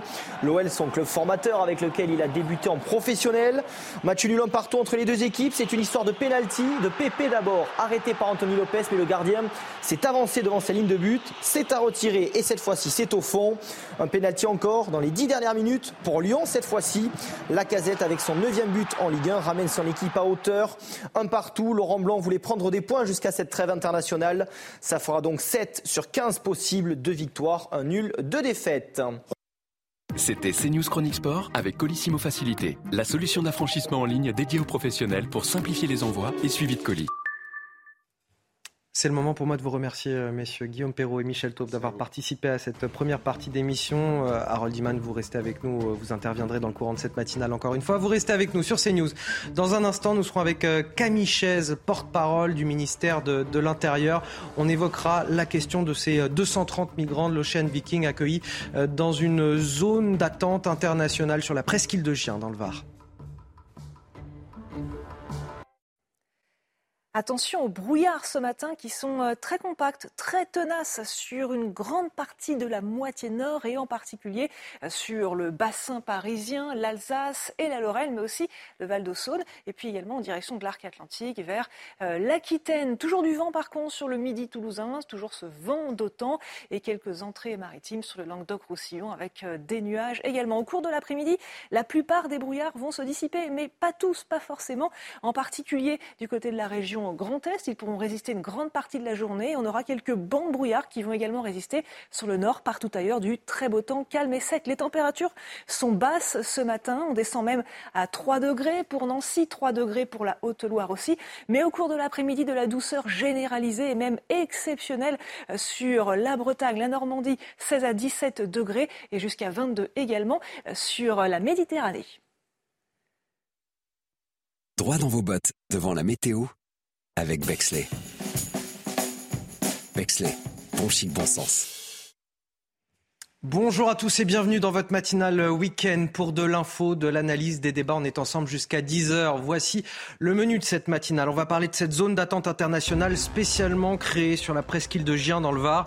Elle accueille en ce moment même les deux cent trente migrants de l'Ocean Viking dans l'attente du traitement de leur demande d'asile. Qui peut rester, qui doit partir. Le gouvernement promet de régler la situation dans les vingt-six jours. Nous serons dans un instant avec Camille Chaise, la porte-parole du ministère de l'Intérieur. Cette étrange épidémie qui touche plus de la moitié des jeunes de vingt-cinq à trente-quatre ans, ça s'appelle la flemme. Selon une étude IFOP pour la Fondation Jean Jaurès, le travail n'est manifestement plus une valeur cardinale pour beaucoup de Français. La crise sanitaire est passée par là. Est-ce une bonne ou une mauvaise chose ? Je vous interroge ce matin. Enfin, un jour historique pour l'Ukraine, c'est ce qu'annonce le président Volodymyr Zelensky, dont l'armée est entrée dans Kherson ce matin au sud du pays. Le retrait des, des troupes russes marque un, un revers cinglant pour Moscou après bientôt neuf mois de guerre. On en parlera notamment avec notre journaliste Harold Iman. Mais tout d'abord, comment se déroule l'accueil des deux cent trente migrants de l'Ocean Viking secourus en mer Méditerranée ? Après trois semaines d'errance, vous le savez, le bateau a accosté hier au port militaire de Toulon. Ces passagers ont été placés dans une zone d'attente internationale sur la presqu'île de Gien. On en parle justement avec vous, Camille Chaise. Bonjour. Vous êtes la porte-parole du ministère Bonjour. de l'Intérieur. Déjà, une première question, comment se, se déroule la prise en, en, en charge de ces migrants concrètement au moment où on se parle ? Alors concrètement, euh, en un peu moins de douze heures, entre le moment où a accosté hier matin le bateau et douze heures après, tous les migrants euh, ont pu être euh, progressivement transportés vers cette zone d'attente internationale qui est un dispositif tout à fait exceptionnel, hein, qui a été décrété par le préfet euh, du Var, le préfet de département, par un, un arrêté. C'est une zone temporaire. Euh, ces personnes ne sont pas acceptées sur le territoire français, mais on rejoint euh, un centre d'hébergement qui a été adapté pour qu'ils puissent euh, pouvoir euh, se laver, manger, Manger, dormir dans des conditions dignes, simples mais dignes. Et puis commence aujourd'hui une phase importante qui est le traitement au cas par cas de leur situation. Certains vont demander l'asile, d'autres vont être relocalisés vers d'autres pays de l'espace Schengen, d'autres n'ont pas vocation à rester sur notre territoire et vont progressivement être éloignés. C'est vraiment aujourd'hui les démarches administratives qui vont commencer. On nous dit que le gouvernement veut tout régler d'ici vingt-six jours. Est-ce que c'est crédible? Justement, le gouvernement joue sa crédibilité sur la question migratoire avec le traitement de cette affaire. Alors c'est pas tout à fait les termes du, du débat. Euh, on, on est tenu par la loi en fait. Cette zone d'attente, elle peut durer jusqu'à vingt jours, vingt-six jours dans des cas très particuliers. Donc c'est vraiment le droit, le droit national, le droit international qui nous contraint. Euh, mais notre objectif effectivement, c'est d'aller le plus vite possible. Comme ces migrants ne sont pas acceptés sur notre territoire national, c'est vraiment euh, dans un but humanitaire et parce que l'Italie a fait défaut euh, dans, dans, dans le traitement de cette situation humanitaire qu'on vient pallier.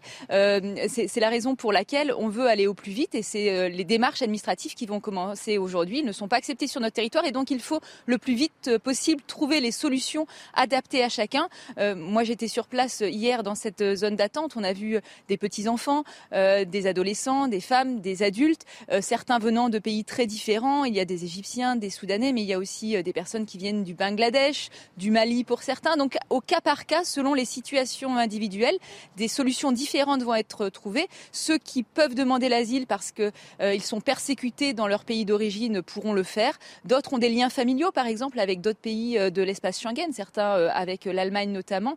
D'autres n'ont pas à rester sur notre territoire. C'est le but des démarches qui débutent aujourd'hui. Et justement, pour ceux qui n'ont pas vocation à rester sur notre territoire, qu'est-ce qui garantit aujourd'hui que ces personnes seront renvoyées chez elles, dans leur pays d'origine? Est-ce qu'elles auront les laissez-passer consulaires nécessaires pour regagner leur pays à ce moment-là?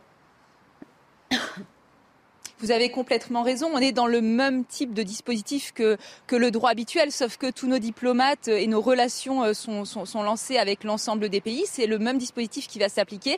Il faut établir la bonne nationalité pour chacune des personnes, sa bonne identité, son bon état civil, et après travailler au cas par cas pour obtenir ces laissez-passer consulaires.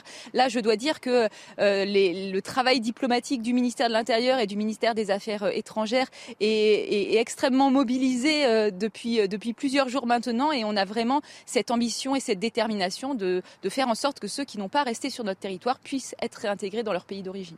Merci à vous Camille Chaise, porte-parole du ministère de l'Intérieur, de nous avoir consacré quelques minutes. Merci également à Charles Baget et Régine Delfour pour la réalisation de ce duplex. Vous restez avec nous sur CNews dans un instant, Face à Bigot avec Guillaume Bigot et Najwa El Haïté qui sont déjà avec moi sur ce plateau. À tout de suite. Bonjour, bon réveil à tous. Si vous nous rejoignez sur CNews et sur Europe un, il est huit heures dix, on est ravis de vous accueillir. C'est l'heure de Face à Bigot avec bien sûr Guillaume Bigot. Bonjour Guillaume. Bonjour Anthony Favali, bonjour à toutes et à tous. Guillaume Bigot, politologue, quarante-cinq minutes d'analyse et de débat sur l'actualité forte du jour. Et face à vous ce matin, c'est Najwa El Haïté. Bonjour Najwa. Bonjour Anthony Favali et bonjour à tous. Et vous êtes avocate. On va évidemment commencer par... Euh, Voilà, le sujet peut-être le plus important de la semaine, c'est ce bateau, l'Ocean Viking, ces migrants secourus en mer, deux cent trente migrants. Que va-t-il désormais advenir d'eux après trois semaines d'errance? Le bateau, vous le savez, a accosté hier au port militaire de Toulon. Ces passagers ont été placés dans une zone d'attente internationale sur la presqu'île de Gien, dans le Var. Il leur est pour l'heure interdit de sortir avant un premier examen de leur demande d'asile qui commence dès aujourd'hui.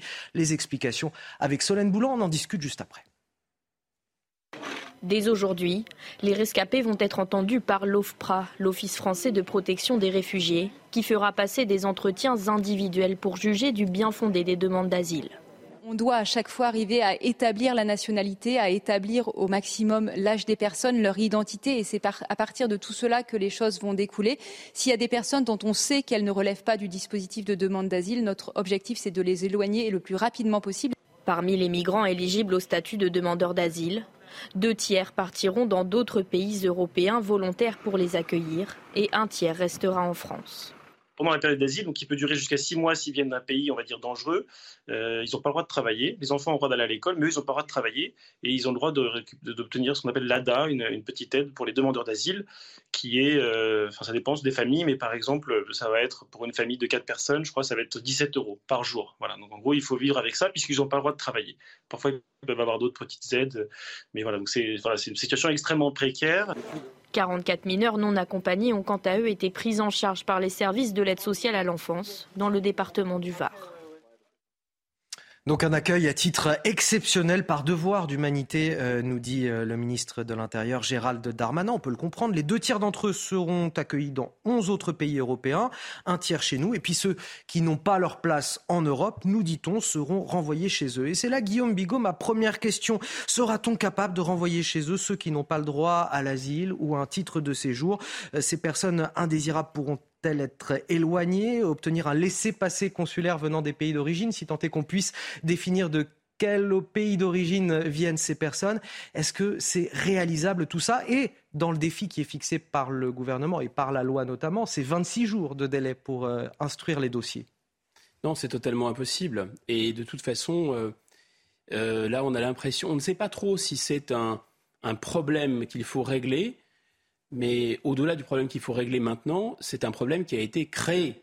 Parce qu'en réalité, quand vous regardez d'où sont partis ces gens et où ils sont arrivés, ça n'a aucune espèce de logique. Le droit international dit qu'il faut secourir des bateaux en perdition. Alors, je rappelle, ce sont des gens qui sont monitorés. Il y a des radars, il y a des observations satellites. On connaît ces filières de passeurs qui sont des trafiquants d'êtres humains. Ils chargent des bateaux, ils prennent les papiers des gens et les renvoient en mer. Mais par ailleurs, il y a des gens qui sont quasiment des taxis, hein, comme euh, S O S Méditerranée, payés avec nos impôts, et qui sont en fait des professionnels euh, de, entre guillemets, l'humanitaire. On reviendra sur cette question d'humanisme ou d'humanitaire, qui vont les récupérer ensuite. Et puis, et puis euh, c'est le premier pour sûr. Alors, de manière absolument scandaleuse, moi je serais l'ambassadeur de Tunisie, je convoquerai immédiatement le gouvernement ou la Commission européenne. Le port de Tunis, qui est un grand port en Afrique, hein, Euh, il y a beaucoup de Français qui vont faire du tourisme en, en Tunisie, n'est pas considéré comme un port sûr. Alors pourquoi ? On ne sait pas. En réalité, euh, c'est, le problème a été créé de manière absolument artificielle pour une petite opération de communication, pour jouer les humanitaires, pour jouer, disons, les dames patronesses, dans un contexte où, qu'on ne comprend pas très bien, parce que je vous rappelle qu'en deux mille dix-huit, la même association S O S Méditerranée avait affrété un bateau, c'est quasiment les mêmes, et on recommence, hein, c'était pas... Euh, euh, l'Ocean Viking s'appelle l'Aquarius. L'Aquarius. Mais c'était déjà Emmanuel Macron. Et il tenait un tout autre discours. Alors, il tenait un tout autre discours en disant, à, à juste titre, les bons sentiments ne font pas une politique et c'est pas vraiment de l'humanitaire. En réalité, on est en train d'organiser une filière d'immigration clandestine et puis la France peut pas euh, accueillir tout le monde. C'est un discours de bon sens. Il avait refusé de les accueillir. Déjà, il y avait l'Italie, il y avait Matteo Salvini à la place de, de Giorgia Meloni qui refusait de les accueillir. Et finalement, ils ont été en Espagne.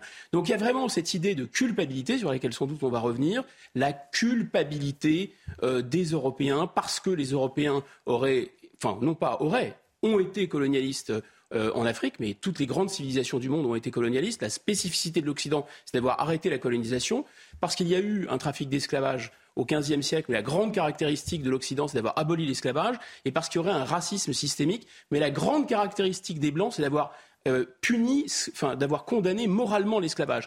Donc parce que nous sommes meilleurs que les autres, on devrait les accueillir, c'est ce qu'on comprend. Bon, euh, Guillaume Bigot, moi ce que je comprends de ce que vous me dites surtout, c'est que vous n'étiez évidemment pas favorable à l'accueil de ce bateau sur un port français. Je, ah, je, je, je pense voilà. que personne de sensé ne peut être favorable voilà. à l'accueil. Donc, je ouais, je résume votre propos ouais, et justement je me tourne vers Najwa Laïté. À partir du moment euh, Guillaume Najwa Bigot, Laïté, avocate. Non mais à, à partir du moment Guillaume Bigot où il y a un accord, je vous rappelle, qui a été de solidarité, un pacte de solidarité qui a été euh, signé entre euh, différents États européens. Je vous rappelle que cet accord, il dit quoi ?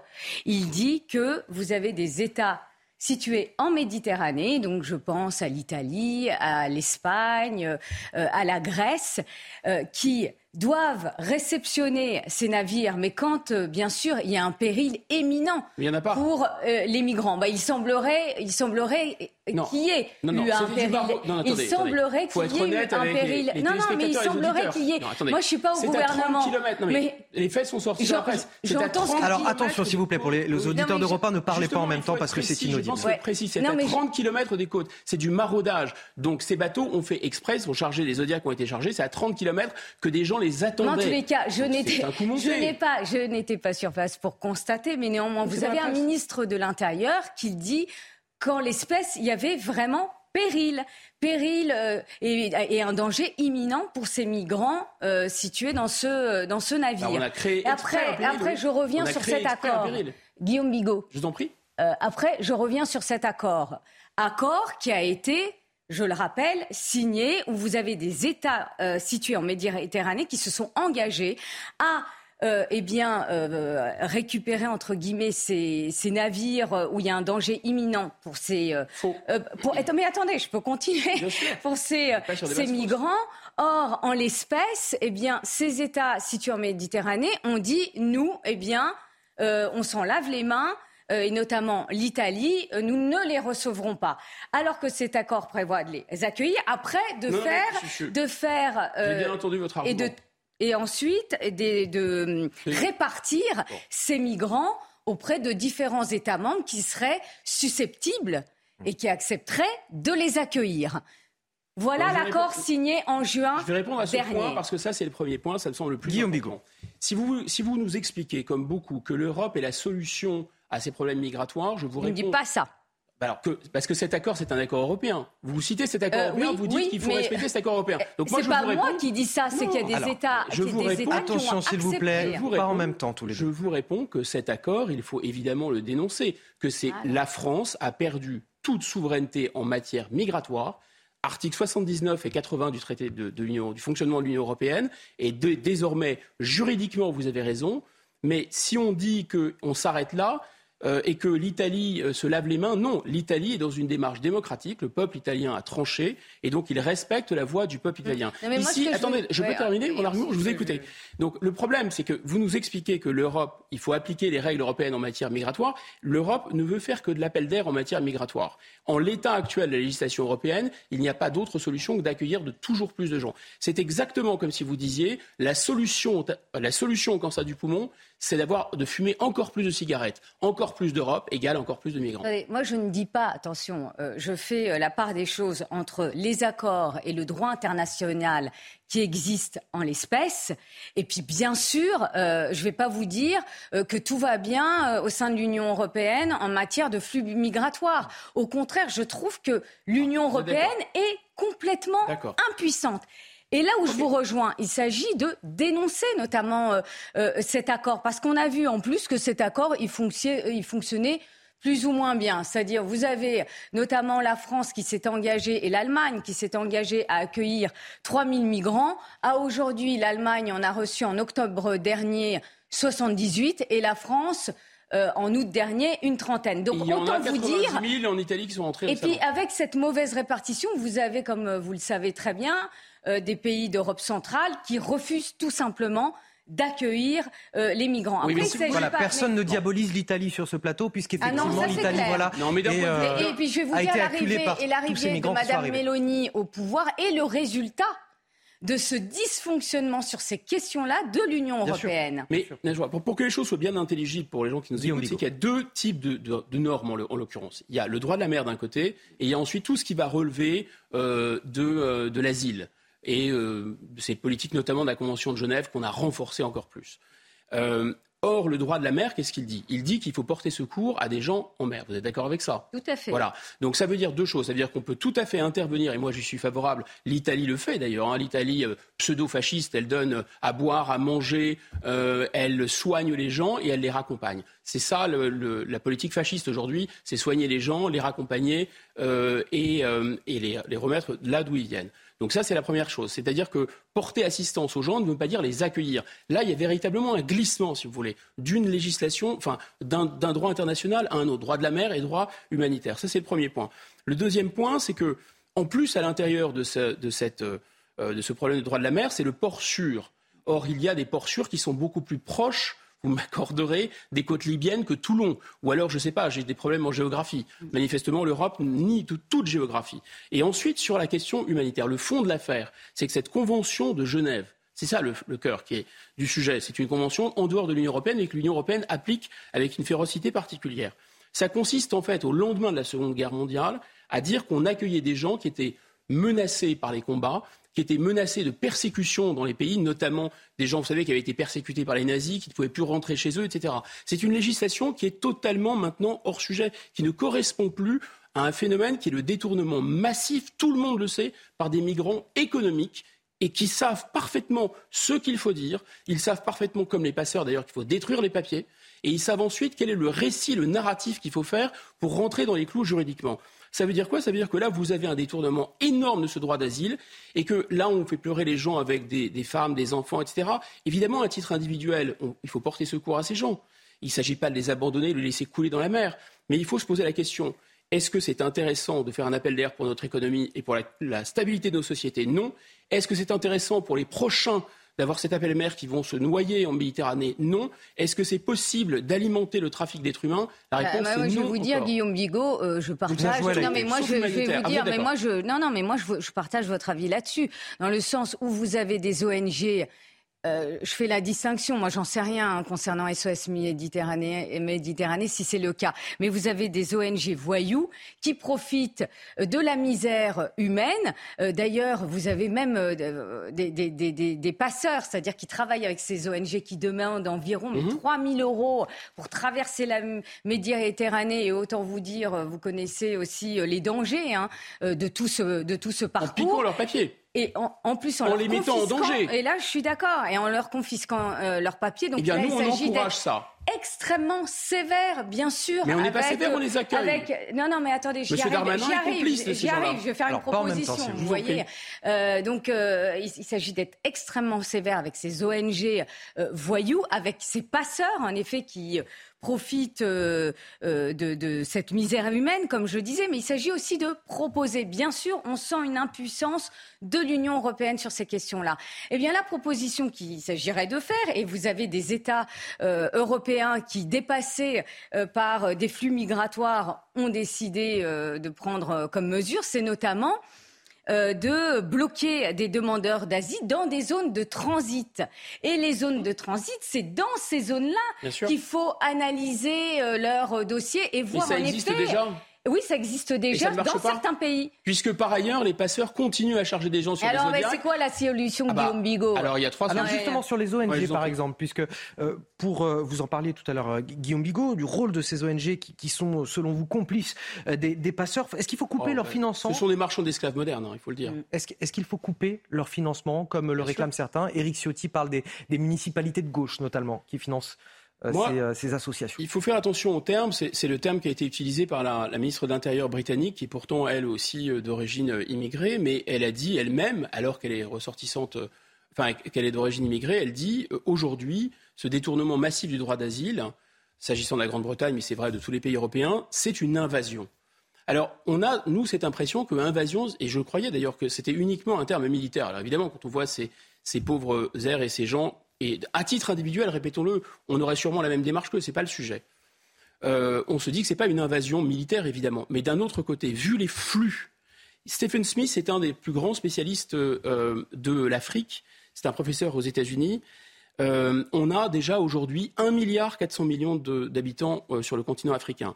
Il y a un, un baromètre, afro-baromètre, qui indique qu'un Africain sur trois, ça a été fait dans pas mal de pays d'Afrique, un Africain sur trois, s'il avait la possibilité d'immigrer, immigrerait. En deux mille treize, en Europe, il y avait six millions d'Africains d'origine subsaharienne.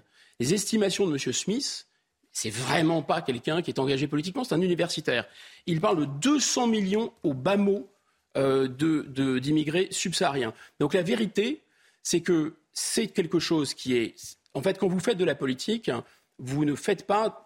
Effectivement, Macron en deux mille dix-huit avait raison, les bons sentiments ne sont jamais une bonne politique. La politique, ce n'est pas incompatible avec la morale, mais la seule morale en politique, c'est le moindre mal. Et faire vivre des hommes et des femmes sur un territoire suivant une loi, c'est quelque chose d'extrêmement difficile.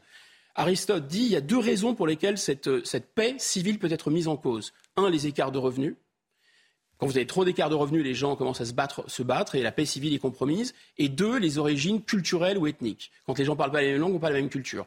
Là, avec cet appel d'air, vous prenez le risque de mettre en péril la paix civile. C'est totalement irresponsable. Je ne parle même pas de la situation de ces gens qui vont aller s'entasser dans des campements. Je ne parle même pas, euh, si vous voulez, du fait que ça fait baisser les salaires en France. Et je ne parle même pas de, euh, de, des prochains qui risquent en plus de, mérir, de, de périr en Méditerranée. C'est scandaleux. C'est ce qui nous est présenté comme une, une opération humanitaire. Non seulement c'est pas secourir la misère du monde, mais c'est volontairement aggraver et la misère de France et la misère de l'Afrique. Non mais euh, Guillaume Bigot, tout est en effet une, une question d'équilibre. Ça, je vous rejoins. D'ailleurs, au niveau national, et on le voit quand vous... Euh, moi, je suis élue locale. Je, je vois que dans euh, certaines villes, on est même... Euh, Euh, dépassé, c'est-à-dire vous avez même des, des zones qui deviennent, enfin euh, dans des villes, des ghettos, des ghettos ah, urbains, qui se retrouvent entre eux. Alors oui. Vous avez, euh, euh, sans caricaturer, euh, bah, li, les immeubles euh, des Maliens, euh, les immeubles des Sénégalais, et vous avez euh, à côté de ça des bailleurs so- sociaux qui ne qui ne contribuent même pas à la mobilité en plus de de ces populations. Donc c'est c'est un vrai vrai souci. Vous avez raison aussi quand vous dites qu'il y a un contournement du, du droit d'asile. Tout à fait d'accord avec vous. Et d'ailleurs, l'aide médicale d'État, on en parle suffisamment dans nos différents débats, explose. Ça atteint des milliards. Euh, et, et le budget de la France... Euh, C'est, c'est assez lourd quand même pour, pour ce budget-là. Et c'est probablement que la partie dire... émergée hein, de l'iceberg, ouais, parce qu'il y a d'autres mais, effets. Mais je vais vous dire, les flux migratoires en France sont principalement la cause du regroupement familial. Il enfin, faut, faut, faut le rappeler aussi, du regroupement familial. Et vous avez euh, un, un État euh, comme la Suède, avant que la droite et l'extrême droite arrivent au pouvoir. Hein. Des, les sociodémocrates ont décidé... de, euh, j'allais dire, s'attaquer au regroupement euh, familial. Titre, Donc ça hein. veut dire que c'est possible. Et c'est oui. des sociodémocrates qui l'ont fait. Regroupement familial qui, je le rappelle, euh, a une valeur bon, constitutionnelle en France. Donc il s'agirait de réviser la Constitution, hein, je le rappelle. Hein. Et également... Euh, de euh, contourner la Convention européenne des droits de l'homme, aussi qui estime que c'est un droit fondamental. Et donc, je vous, je, je vous dis ça parce que la Suède l'a fait. De précision juridique. Et en période, au, au moment où les sociodémocrates étaient au pouvoir. Donc, c'est que c'est possible. Il y a deux précisions juridiques qui sont fondamentales. trente secondes et le rappel des titres. Alors, d'abord, à l'intérieur de la Constitution, c'est pas le regroupement familial qui est consacré, c'est un certain nombre dans les préambules de principes dont les juges ont fait une surinterprétation en disant que... Juge euh, constitutionnel. Juge constitutionnel, absolument. Mais enfin, on n'a pas besoin d'un conseil constitutionnel. On pourrait d'ailleurs demain fermer le conseil constitutionnel. Ce serait pas très gênant. Il suffit de réviser la Constitution. Vous savez ce que disait Charles de Gaulle, le conseil, enfin, la Cour d'appel suprême en France, c'est le peuple. Mais enfin, c'est un débat autre. Donc, un, c'est pas directement le regroupement familial qui est dans la Constitution, c'est une interprétation des juges. Et le deuxième point fondamental, c'est que ces pays, et notamment le Danemark, la Suède, et cetera, ont, au moment de la signature des traités européens de Maastricht et la deuxième étape ensuite en deux mille, euh, euh, au moment du traité de, de, du fonctionnement de l'Union européenne, traité de Lisbonne, ces pays ont demandé à bénéficier d'exceptions dans le pilier sécurité, politique intérieure, justice. Voilà, c'est la raison pour laquelle, eux, ils peuvent s'échapper à ça. Nous, on est ligotés, donc il faudrait dénoncer le traité européen. Guillaume Bigot, politologue, et Najouel a été euh, avocate. On va poursuivre nos débats dans un instant, mais tout d'abord, il est huit heures trente sur CNews et sur Europe un. Et c'est l'heure du rappel de l'actualité. C'est avec vous, Sandra Tchombo. On ne trie pas les enfants à l'hôpital, assure François Braun dans le journal Le Parisien. Il contredit les propos d'une pédiatre de l'hôpital Trousseau à Paris. En cause, l'augmentation des cas de bronchiolite en France. Le ministre de la Santé se dit choqué par cette formule et dénonce une angoisse supplémentaire pour les parents. L'armée ukrainienne entre dans Kherson après le retrait russe, mais la guerre continue selon Kiev. Sur Twitter, Emmanuel Macron salue un pas important vers le plein rétablissement des droits souverains. Il assure une nouvelle fois le soutien de la France à l'Ukraine.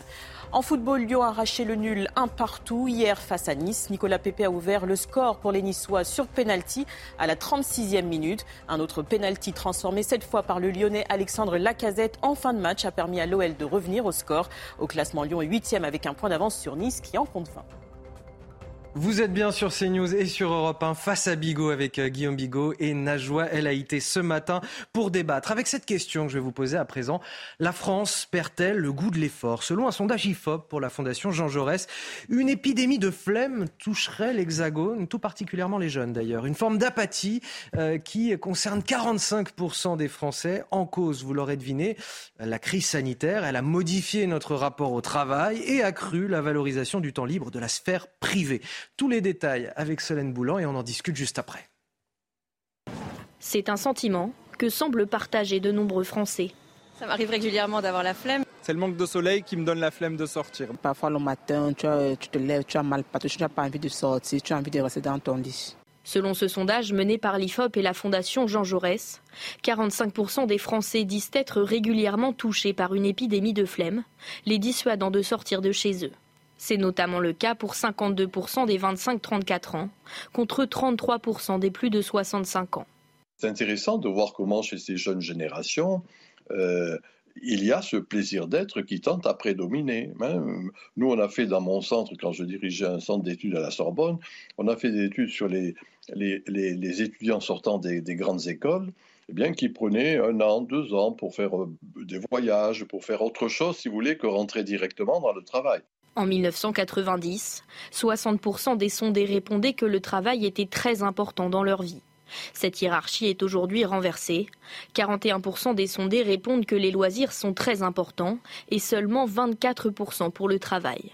Moi, mon hypothèse depuis, j'ai bien dit déjà de deux, trois décennies, je montre que ce n'est plus du tout la valeur travail qui va prédominer, qu'il y a une saturation de cela. Si je le dis un peu du, au, au travers d'un slogan, ne plus perdre sa vie à la gagner.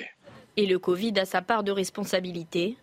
Depuis la crise sanitaire, trente pour cent des sondés déclarent être moins motivés qu'avant. Alors, je peux attester que Guillaume Bigot, présent sur ce plateau, et Najwa El Haïté n'ont pas la flemme ce matin parce qu'ils sont avec moi le week-end. Et moi non plus, effectivement. Est-ce que ça vous surprend, euh, Guillaume Bigot, le résultat de ce sondage ? On voit que c'est générationnel parce que ça touche davantage les jeunes, cette euh, flemme. cinquante-deux pour cent des vingt-cinq trente-quatre ans contre trente-trois pour cent chez les soixante-cinq ans et plus. Ce qui est surprenant, non, c'est pas si surprenant que ça. Intuitivement, on le sent. Euh, d'ailleurs, cette formule qu'a utilisée Michel Masfezoli, ne plus euh, perdre sa vie à la gagner, quand on regarde un peu ce qui se passe sur les réseaux sociaux, euh, ce, que, ce que les jeunes regardent en boucle, les réels sur TikTok, sur Instagram, et cetera, on se rend compte qu'il y a énormément de thématiques avec des musiques un peu entraînantes en disant mais euh, finalement, il faut se, il faut se réaliser soi-même et il faut euh, trouver soi-même, uniquement soi-même, le sens de, la, de, sens de sa propre vie, s'accomplir et, euh, si possible, gagner de l'argent le plus vite possible dans des proportions immenses pour s'arrêter de travailler le plus vite possible. Donc ça, c'est quelque chose d'assez nouveau. Effectivement, parce que la valeur travail était très très puissante dans un univers, disons, judéo-chrétien, euh, se confronter à la nature, euh, euh, je vais pas vous faire l'éjection du jardin d'Éden, euh, le fait de, de devoir euh, gagner la, la, sa vie à la sueur de son front. Donc ça m'étonne pas du tout. Maintenant, ce qui est assez plus étonnant, c'est le fait de l'avouer à ce point-là. C'est-à-dire que les digues un peu morales ont sauté. Et je, on, alors, ce phénomène est complexe. Parce que, bien sûr, il y a à voir avec le numérique, il y a à voir avec les facilités dont on bénéficie. C'est-à-dire, c'est plus la peine d'aller au cinéma, le cinéma vient à vous. C'est plus la peine d'aller au restaurant, le restaurant vient à vous. C'est plus la peine de, de, d'aller avec des amis jouer euh, le jeu et sur, euh, sur votre téléphone. C'est plus la peine d'aller travailler, d'ailleurs. Le travail vient à vous, et cetera. Donc, il y a la dimension du numérique. Mais plus profondément, il y a une angoisse sourde dans la société. Euh, plein de phénomènes ont été très angoissants. C'est-à-dire, euh, bien sûr, les... les Euh, les attentats ont été angoissants, le Covid a été angoissant, les gilets jaunes ont été angoissants, la guerre en Ukraine est angoissante. Et donc, c'est le phénomène du cocon, c'est le phénomène du plaid, du repli, euh, je vais me recroqueviller euh, sur mon lit, et cetera. Pascal Bruckner a, a fait un bouquin absolument remarquable, il dit, ça s'appelle le sacre de la pantoufle. Et effectivement, le... Voilà, c'est joliment dit. C'est très, très joliment dit, et grosso modo...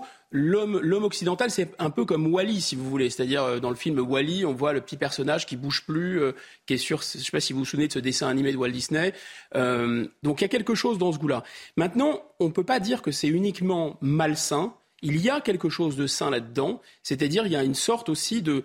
En fait, on récolte ce qu'on a semé. À force de prêcher l'individualisme, à force de prêcher le loisir, à force de prêcher les trente-cinq heures, à force de prêcher le « enrichissez-vous, faites des start-up le plus vite possible pour vous en mettre plein les poches », à force de... Bah, effectivement, on a attaqué la notion de bien commun, on a attaqué tout ce qui pourrait être ressembler à un idéal. Et ce que dit Pascal Bruckner de très juste, pourquoi la pantoufle ? Parce qu'on ne fait plus d'efforts pour sortir de chez soi.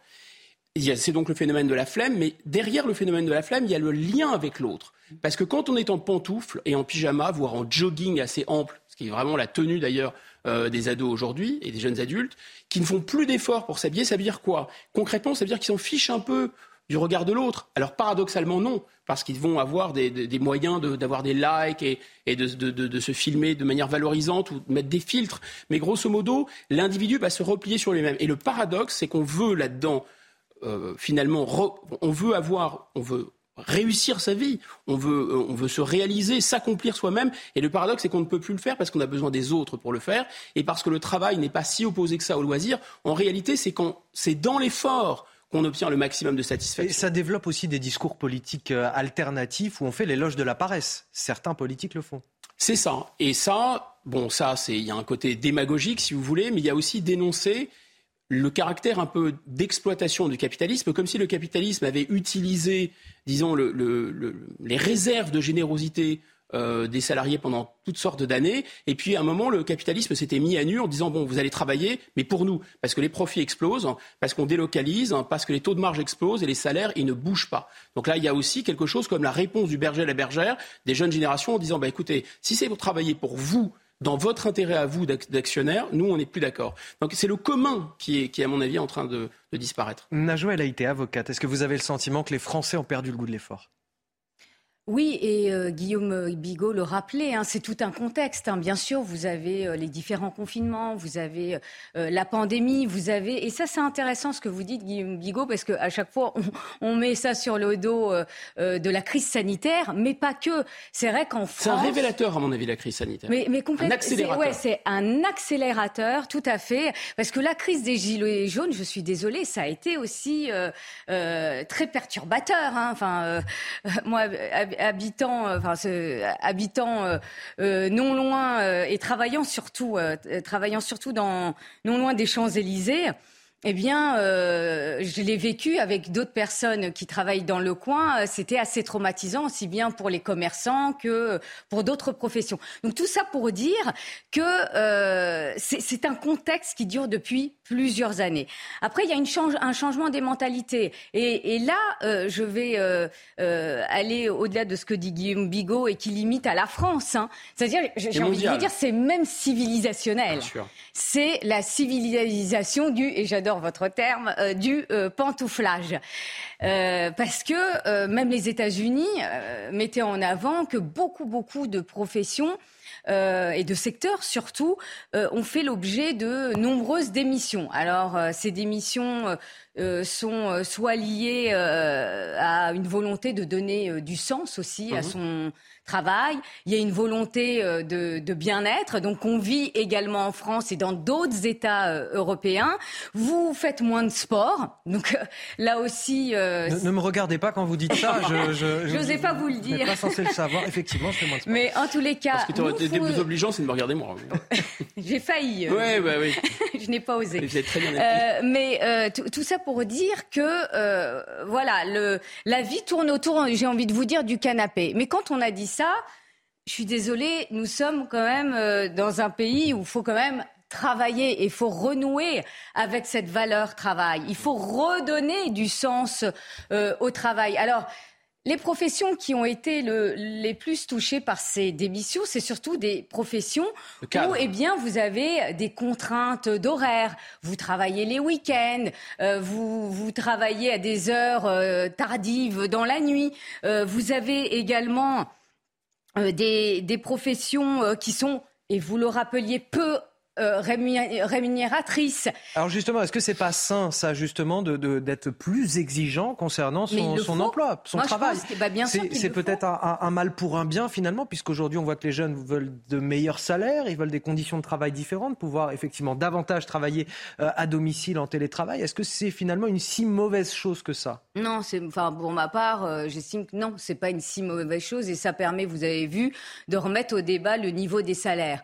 Euh, donc je suis ravie quand d'entendre que le ministre de l'économie euh, Monsieur Bruno Le Maire parle de dividendes salariés. Mmh. Eh ben, ça, ça me parle, vous voyez.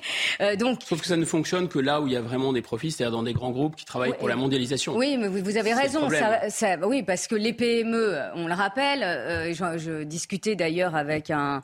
chef d'entreprise récemment qui disait euh, nous on veut bien augmenter les, les salariés, mais euh, le, pro, le les salaires des salariés, mais le problème c'est les charges sociales, euh, c'est également bah, l'augmentation aussi des, des matières premières, le coût de l'énergie, euh, qui font que c'est compliqué pour nous petites P M E ou T P E euh, d'augmenter les salaires. Par contre, concernant les grands groupes, eh ben je suis désolée, euh, non ça s'explique pas. Allez, on va avancer puisque j'ai d'autres sujets à vous soumettre ce matin. Mais, mais on peut boucler avec le sujet précédent parce qu'en réalité, c'est aussi un moyen de ne jamais augmenter les salaires, de toujours, surtout dans ces petits boulots, de faire venir de plus en plus de migrants. Je voudrais qu'on parle à présent des déserts médicaux. Près d'un quart des Français ont du mal à trouver un médecin généraliste à moins de trente minutes de chez eux. C'est le résultat d'une enquête U F C Que Choisir.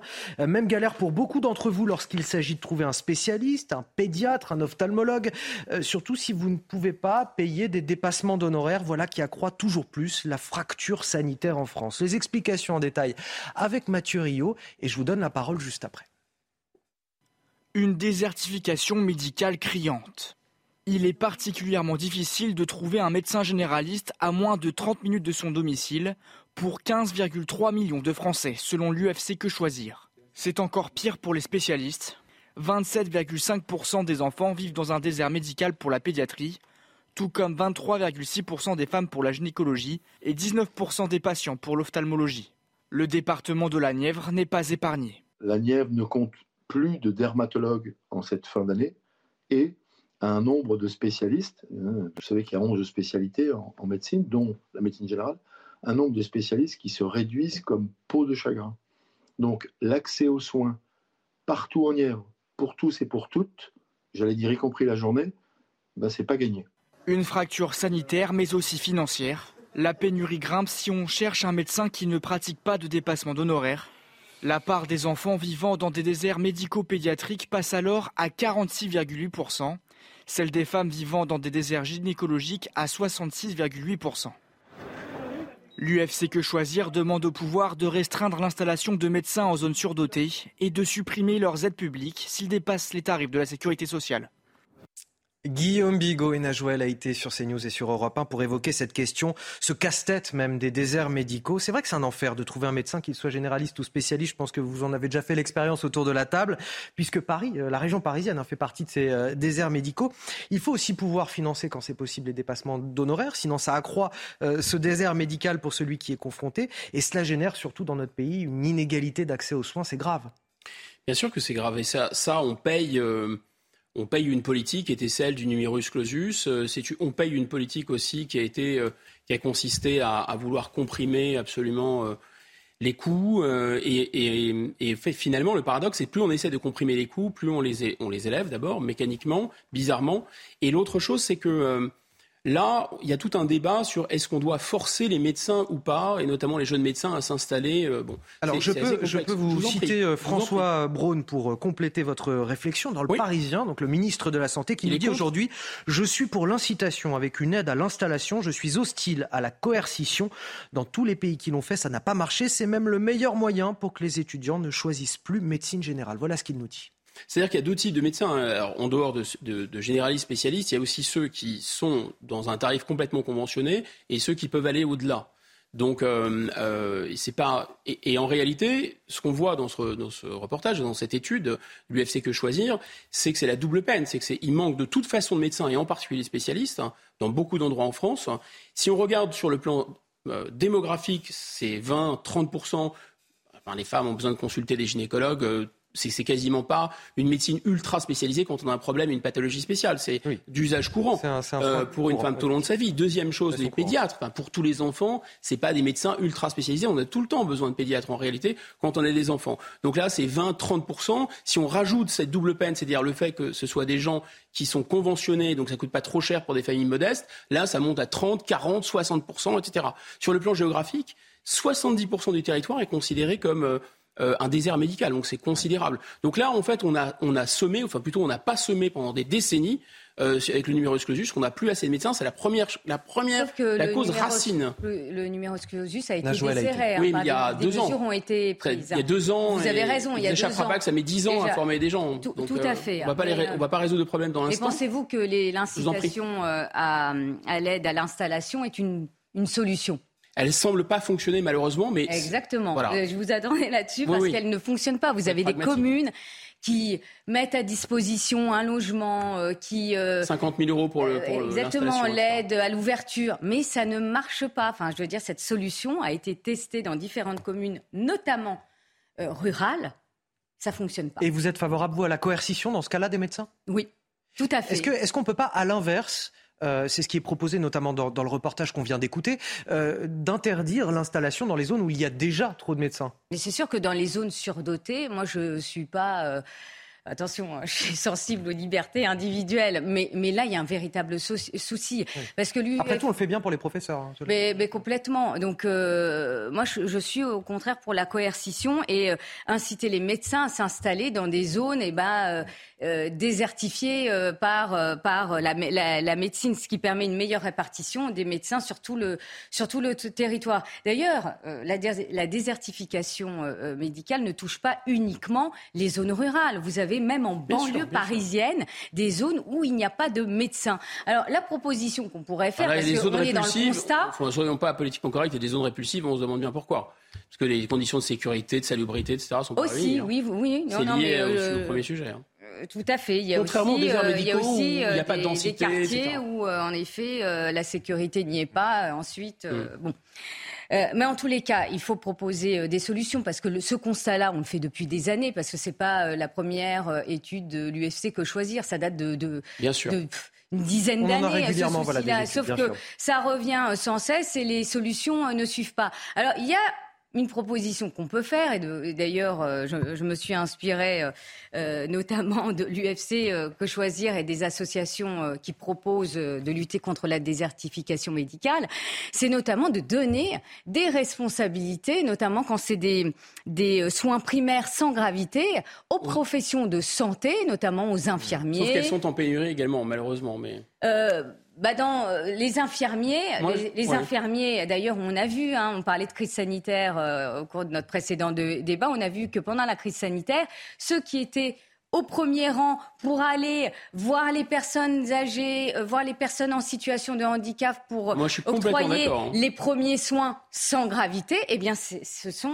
les, les, les infirmiers. Allez, notamment. J'ai un dernier sujet à évoquer avec vous. Il nous reste quatre minutes pour l'évoquer. L'Ukraine qui annonce cette entrée dans Kherson, au, au sud du pays, après le retrait des militaires russes. On parle d'un revers cinglant pour Moscou après neuf mois de guerre. Volodymyr Zelensky, le président ukrainien, évoquait hier un jour historique. Je vous propose de l'écouter. Et on commente. Aujourd'hui est un jour historique.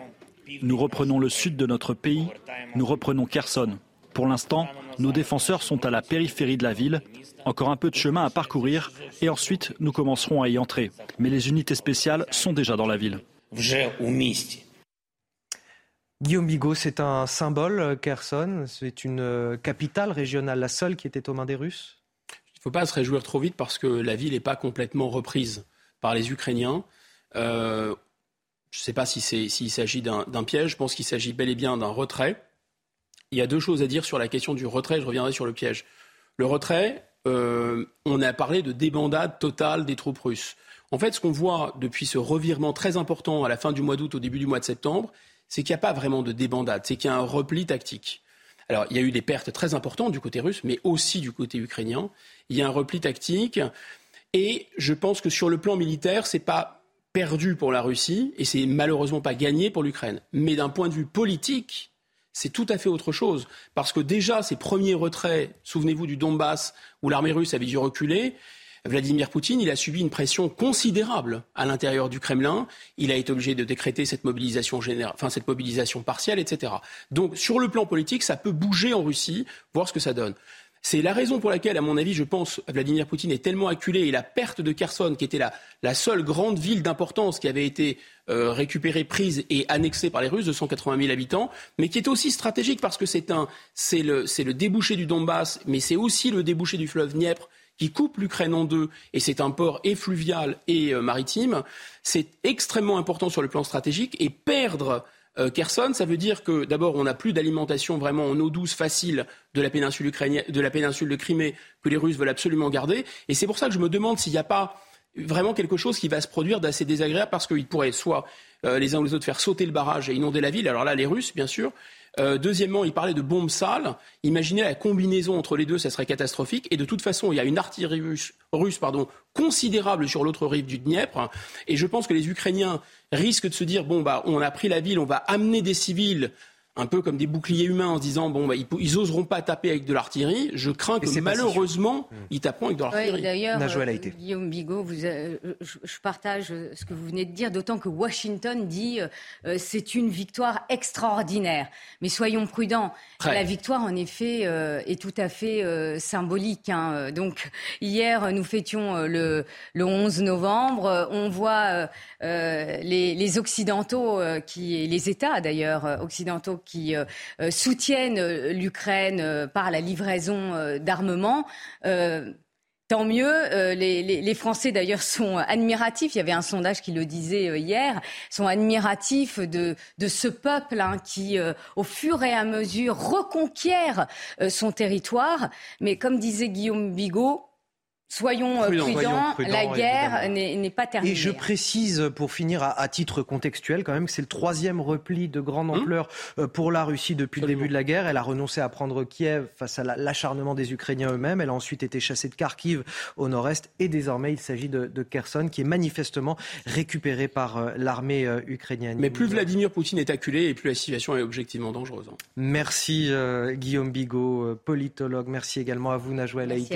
On arrive à, à la fin du temps qui nous est imparti. Vous restez avec nous sur CNews. La matinale week-end se poursuit. Sur Europe un, c'est l'heure de retrouver les Naïg Monnier et Frédéric Tadei.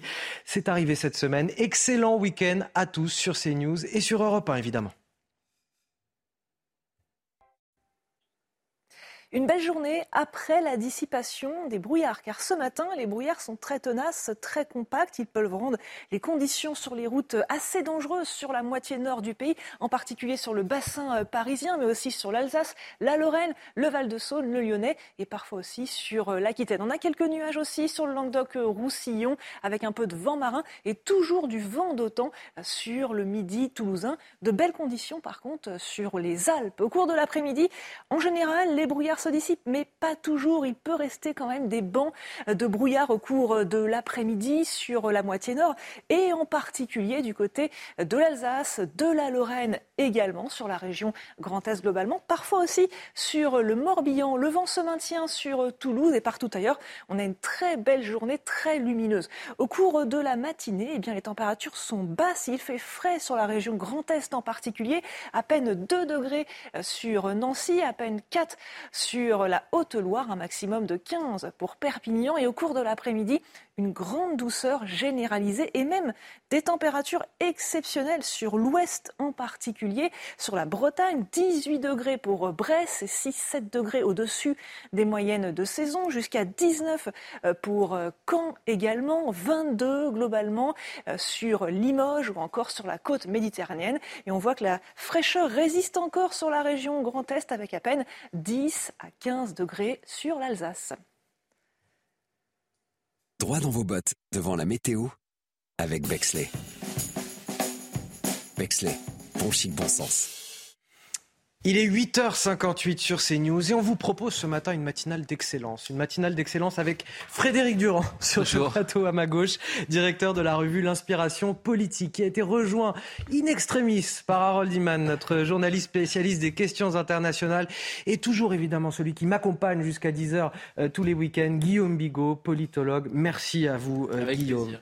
On vous régale ce matin avec de l'info, de l'analyse, des débats. Tout de suite, je vous présente les titres de votre journal de neuf heures. Une zone d'attente internationale spécialement créée sur la presqu'île de Gien, dans le Var. Elle accueille en ce moment même les deux cent trente migrants de l'Ocean Viking dans l'attente du traitement de leur demande d'asile. Qui peut rester ? Qui doit partir ? Le gouvernement promet de régler la situation dans les vingt-six jours. Un gouvernement français qui joue aussi probablement sa crédibilité sur la question migratoire. Vous nous donnerez évidemment votre avis sur ce plateau. quand l'État ne parvient pas à venir en aide aux plus fragiles d'entre nous. On vous présente ce matin le portrait d'un couple de retraités en situation de handicap, expulsé de son domicile. Michel et Frédéric vivent désormais dans leur voiture sur un parking. Ces situations d'immense précarité vont-elles se multiplier à la faveur de la crise ? Le reportage à suivre. Enfin, un jour historique pour l'Ukraine, c'est ce qu'annonce le président Zelensky, dont l'armée est entrée dans Kherson ce vendredi, c'est au sud du pays. Le retrait des troupes russes marque un revers cinglant pour Moscou après bientôt neuf mois de guerre. Et évidemment, on en parle sur ce plateau avec notre journaliste Harold Iman.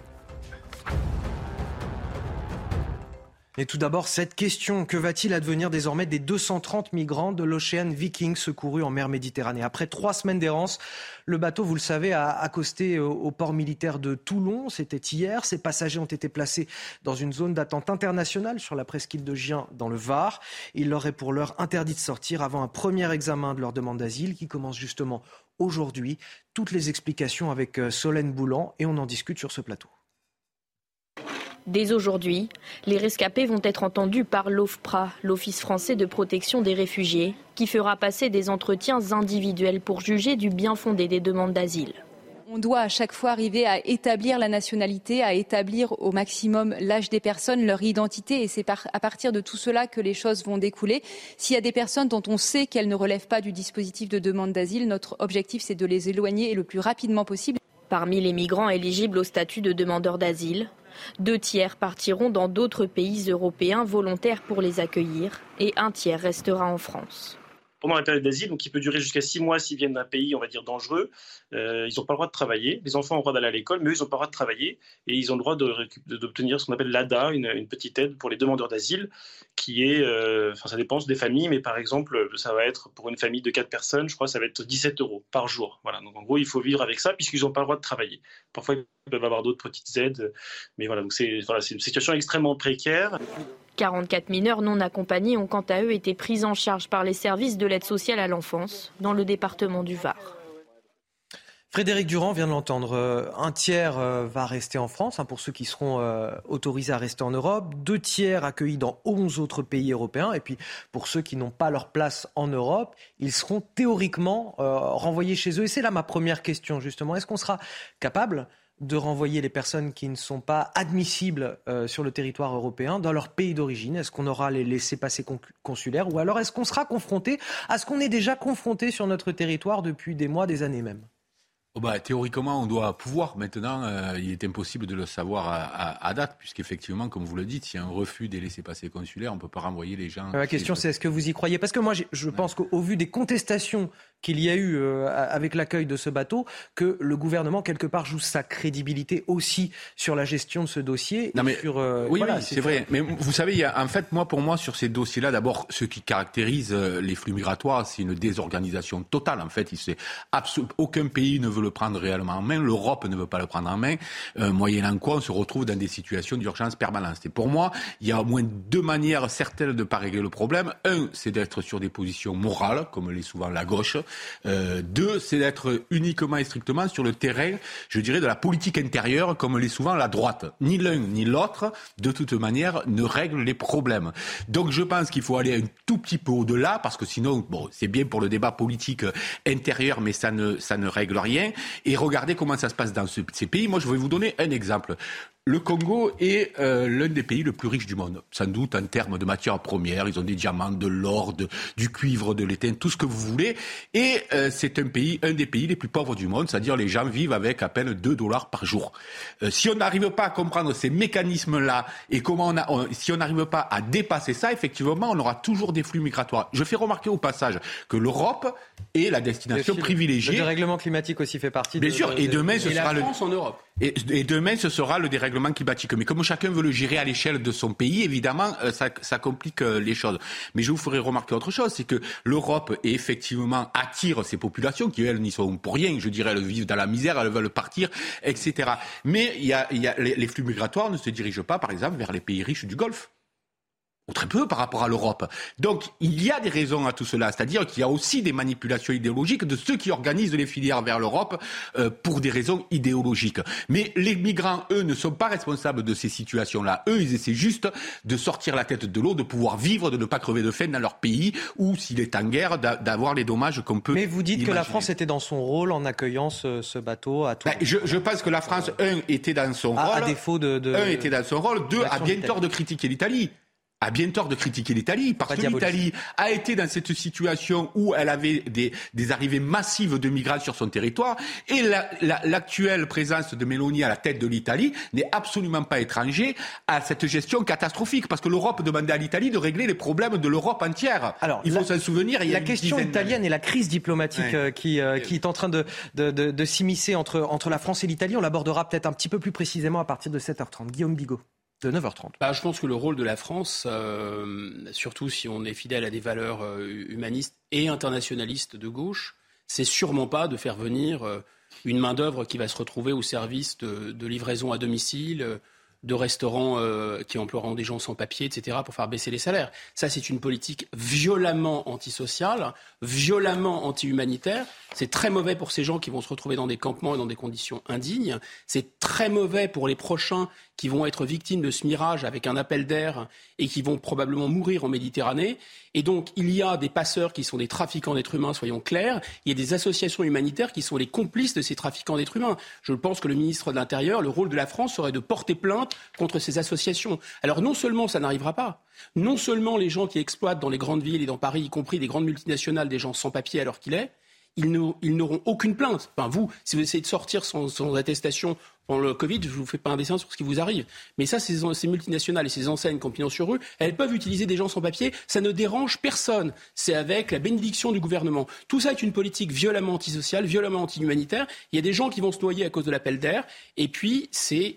Je veux dire, Enfin, c'est même pas soulager la misère de l'Afrique, c'est juste aggraver la misère de la France. Il faut être violemment contre les idéaux de gauche pour faire ça, violemment. Et maintenant, euh, puisque voilà, ces, ces migrants sont sur notre territoire, alors en zone d'attente internationale, on est d'accord, ben, mais ils en sur... partent. Voilà. La, la question, voilà, elle, elle est là. Vous, vous croyez quand le gouvernement nous dit qu'aujourd'hui, que demain, il sera capable, une fois euh, ces demandes d'asile étudiées, examinées, de, de renvoyer chez eux ceux qui doivent être renvoyés chez eux ? Alors juridiquement, à partir du moment où ils sont là, il y a d'une part, une, d'ailleurs il y a des gens de l'O F P R A qui sont arrivés sur place pour examiner leur situation individuelle. En fait, tous ces gens se sont vus privés de leurs papiers par les passeurs. Donc les passeurs leur ont pris leurs papiers. C'est la condition pour embarquer sur ces Zodiacs. Ces Zodiacs vont... On leur dit, on dit qu'ils sont en mer, au milieu de la détresse, et cetera. Ils sont à trente kilomètres des côtes libyennes. Et bien sûr, les bateaux, c'est-à-dire les, les complices de ces gens-là, S O S Méditerranée, financés avec nos impôts, notamment les Parisiens, il faut le savoir, hein, trois cents millions d'euros de, de, de, d'aide aux associations, dont S O S Méditerranée, d'accord ? Donc avec notre argent, on affrète ces bateaux qui vont aller les récupérer. Ensuite, on dit le port le plus sûr, le plus proche. Je ne sais pas s'il y a un petit un problème de géographie, là, parce que quand vous êtes à trente kilomètres des côtes libyennes, est-ce que Toulon est le port le plus proche, le plus sûr ? Non mais c'est de la, enfin c'est, ça relève de la maladie mentale. Je pense que c'est la première civilisation du monde qui paye pour son invasion. Allez, on va... Un dernier, mais, un dernier mot, Frédéric Durand, et on avance. Non, mais simplement, on règle pas le problème en regardant que la France. Réellement, si on prend pas ce problème à bras le corps, ou on continue de faire l'autruche en disant il faut pas, il faut pas, sauf que ça arrive quand même. Et mais appel d'air ou pas, il y a des gens. Ça arrive parce qu'on les prend. Mais non, mais non, mais, mais, si, mais, si mais, non, mais ça vous rêvez, mais bah, vous rêvez. Bon, là... Vous savez quoi, ça me fait un teasing d'accord. pour la solidarité européenne et la, les re, nos relations avec euh, l'Italie pour neuf heures trente, puisqu'on va d'accord. revenir sur cette euh, question euh, tout à l'heure. CNews à vos côtés également dans les difficultés du quotidien. On vous présente ce matin le portrait de Frédéric et Michel, un couple de retraités, handicapés, désormais S D F, expulsés de leur domicile il y a quelques années. Ils errent depuis lors de, de camping en, en logement de fortune, sauf que voilà, depuis le début du mois, la situation pour eux s'est aggravée. Le camping dans lequel ils se trouvaient a fermé. Et ils dorment désormais dans leur voiture. Nous sommes allés à leur rencontre sur un parking près de l'océan. C'est un reportage signé Jérôme Rampenou. Frédéric et Michel viennent de passer une nouvelle nuit dans leur Clio sur ce parking. Cela fait des jours que le camping où ils étaient installés est fermé. onze jours, ça commence à faire beaucoup là, je trouve. Parce que bon, maintenant l'hiver approche en plus, il vient faire froid et puis euh, bon, il y en a marre quoi. On plie, on replie, on redéplie... Euh... On a deux couettes, mais bon, c'est pas suffisant. Ce couple de retraités a été expulsé de chez eux il y a deux ans. Depuis, ils galèrent pour se reloger, malgré les aides de la famille et des amis. On a toujours payé notre loyer. Mais euh, ils ont fait une espèce de magouille. Ils nous coupaient les A P L et ils disaient qu'on ne payait pas le loyer. Les A P L, c'est eux qui les touchaient. Et, euh, et ils ont fait ça plusieurs fois et nous, on n'était pas au courant. Pourtant, ils ne sont pas sans revenus. À eux deux, ils ont mille deux cents euros de retraite. Mais ce n'est pas suffisant pour se loger dans la région. Quand on nous a expulsés, on nous a dit... Vous inquiétez pas, on va s'occuper de vous, vous serez prioritaire, comme on est handicapé, retraité, et cetera. Et euh, vous serez relogé. Et ça fait deux ans, on n'a rien. La solution serait de quitter la région, mais Michel s'y refuse. Un de ses fils décédé est au crématorium à côté. Je veux rester à côté de mon fils, je veux... j'ai une amie que j'adore, donc je veux rester dans le coin, moi je n'ai pas envie de partir. Une demande d'aide a été déposée au centre d'action sociale de Lège-Cap-Ferré. La mairie que nous avons contactée nous assure qu'ils essayent de trouver une solution rapidement. Frédéric et Michel, eux, commencent à perdre espoir. Guillaume Bigot, on n'est plus capable de s'occuper dignement de nos retraités en France ? Oui, c'est la raison pour laquelle on a délivré deux cent soixante-dix mille premiers titres de séjour et qu'on va accorder, enfin, on va examiner la demande d'asile d'une centaine, plus de cent mille, cent trente mille sans doute. Il y a vraiment un lien à faire entre les deux ? Bien sûr, parce que quand vous n'êtes pas capable de vous occuper des gens qui sont en, en difficulté et misérables chez vous, qui sont dans cette situation aussi poignante que celle qu'on a vue de ces, de ces retraités, quand vous n'avez plus l'argent pour faire ça... Enfin, quelle est l'irresponsabilité des gens qui sont capables d'en, d'en acquérir d'autres ? Enfin, c'est exactement, c'est très simple finalement. Une frontière, vous savez, c'est pas des, des fils barbelés ou des. C'est une frontière, c'est une porte. Donc ça s'ouvre, ça se ferme en fonction de vos besoins. Si vous n'avez plus rien à manger dans votre réfrigérateur, vous n'avez pas à inviter des gens chez vous. Enfin, ça n'a aucun sens. Oui, là on est dans un. Moi, il y a quelque chose qui m'a qui m'a touché dans ce que disait la dame, c'est euh, puisque le, le reportage disait il faudrait qu'ils se déplacent, qu'ils aillent ailleurs pour pouvoir vivre, et la dame dit je veux rester. Et ça avec pour le, moi, avec l'horrible, oui. Voilà. Et ça pour moi, c'est exactement le modèle de l'anti-mondialisation, c'est-à-dire que la mondialisation nous a fait croire à un moment donné que tout le monde allait être super mobile, pouvoir se déplacer. Que... Vous voyez, ça c'est la vision de, de de la technocratie macronienne un petit peu. Euh... Donc c'est le monde des métropoles, c'est le monde où tout le monde est connecté, mais c'est pas ça la vraie France. La vraie France, c'est des gens qui effectivement pour des raisons affectives Pour, pour plein de raisons, sont désenracinés, sont d'un lieu, ils ne sont pas de nulle part, ils sont de quelque part. Et ce quelque part, ils veulent y rester. Mais vous savez, là, ce qu'on vient de voir, c'est, c'est vrai que c'est un peu spectac- c'est une misère psy- un peu spectaculaire, je dirais, euh, de personnes âgées, euh, retraitées, handicapées. Handicapé. Dans, c'est une dans précarité leur, terrible. Dans oui. leur voiture. Mais il y a une misère, je dirais, ordinaire, invisible, de tous les jours. Est-ce que vous vous rendez compte qu'aujourd'hui, quatre-vingt-dix pour cent des Français disent qu'ils ont avoir peur d'avoir froid cet hiver ? huit Français sur dix disent ça aujourd'hui. Est-ce que vous imaginez que la cinquième ou sixième puissance euh, économique du monde en arrive à cela ? Donc effectivement, on est atterré quand on voit ça et on voit bien qu'on ne vit pas dans le bon système. Ces situations de précarité, elles vont se multiplier là à la faveur de la crise ? Oui, forcément, parce qu'il y a cette, c'est un, tant que la cause qui est, euh, qui est la situation de guerre, les sanctions, crée une inflation importée, ça ne peut faire avoir qu'un effet d'appauvrissement. Et si en plus la Banque Centrale Européenne augmente les taux, alors là on a une deuxième cause artificielle d'appauvrissement. En fait, ce qui a été dit est très important, il y a vraiment cette opposition, ça a été théorisé par un, un auteur anglais, Michael Goodhart, c'est, et Frédéric Durand a tout à fait raison, c'est les gens de quelque part, les gens de partout. En fait, finalement, le fantasme de l'Union Européenne, c'est que les gens vont circuler comme une grande... On remplace des pays, si vous voulez, par une grande zone aéroportuaire où les gens peuvent se déplacer en fonction ça, des offres, des demandes de travail, et cetera. Il faut préciser qu'il n'y a que vingt pour cent de la population qui est rentrée vraiment Exactement. dans ce rythme-là. Il y a vingt à vingt-cinq pour cent voilà. de la population, ce qui signifie que tout le reste de la France... Quand vous, êtes, vous vivez dans une ville moyenne, dans la France périphérique, vous perdez votre travail, c'est fini. Et aujourd'hui, il y, a, il y a encore des usines qui ferment, il y a encore des gens qui se retrouvent au chômage et des familles entières qui tombent dans la précarité. C'est ça qui se passe depuis maintenant une trentaine d'années, depuis, euh, je dirais, le virage libéral, euh, même quarante ans aujourd'hui. Eh bien, ça a produit exactement cela, c'est-à-dire des gens qui étaient de la classe moyenne mmh. et qui, par grappe, tombent dans la précarité. Guillaume Bigot. Dernier point de précision, euh, ces gens qu'on a vus sans doute ont des aides, des aides au titre des, des minimum retraite, euh, minimum vieillesse peut-être, je ne sais pas. Et, mille deux cents euros ils ont dit. mille deux cents et, et donc euh, les, les aides handicapées, et cetera. Tous ces revenus, encore dans leur malheur, ils ont une chance et qu'ils sont indexés sur l'inflation. Ce qui n'est pas le cas de beaucoup, de la plupart des salaires. Hein. Fabien Roussel, cette semaine justement, il nous parlait de... Voilà, de, de ramener les Français sur les ronds-points euh, à l'occasion de, de, des grèves qui se sont produites euh, jeudi dernier, euh, initiées notamment par la, la C G T. Est-ce que cette cocotte minute sociale, elle est sur le point d'exploser ? Il parle lui-même, il utilise ce terme de cocotte minute sociale. Oh ben je crois que c'est d'ailleurs c'est pas le cas de la France, c'est c'est c'est l'Europe entière. Moi je crois que euh, avoir jeté les populations comme ça dans le bain de la mondialisation euh, et leur euh, et, et supprimer tous les emplois industriels ou la, l'essentiel des emplois industriels euh, dans nos pays, ça va créer effectivement ces situations. Euh, alors après ça se décrète pas les ronds-points. Hein. Je pense que justement ce qui est nouveau aujourd'hui, c'est qu'aucun mouvement politique ni syndicat peut revendiquer le, le je dirais la mainmise sur la colère. Et c'est justement d'autant plus dangereux que cette colère euh, n'est pas forcément filtrée. La colère en France, euh, dans, dans tous les pays du monde, mais peut-être spécialement dans notre pays, elle a deux racines. La racine matérielle, c'était décrit par Frédéric Durand, c'est les quarante années de mondialisation, mais viennent s'ajouter à ça euh, ces effets des sanctions et de la guerre en Ukraine, qui dégradent le niveau de vie encore des gens. Donc ça, c'est des, des éléments matériels.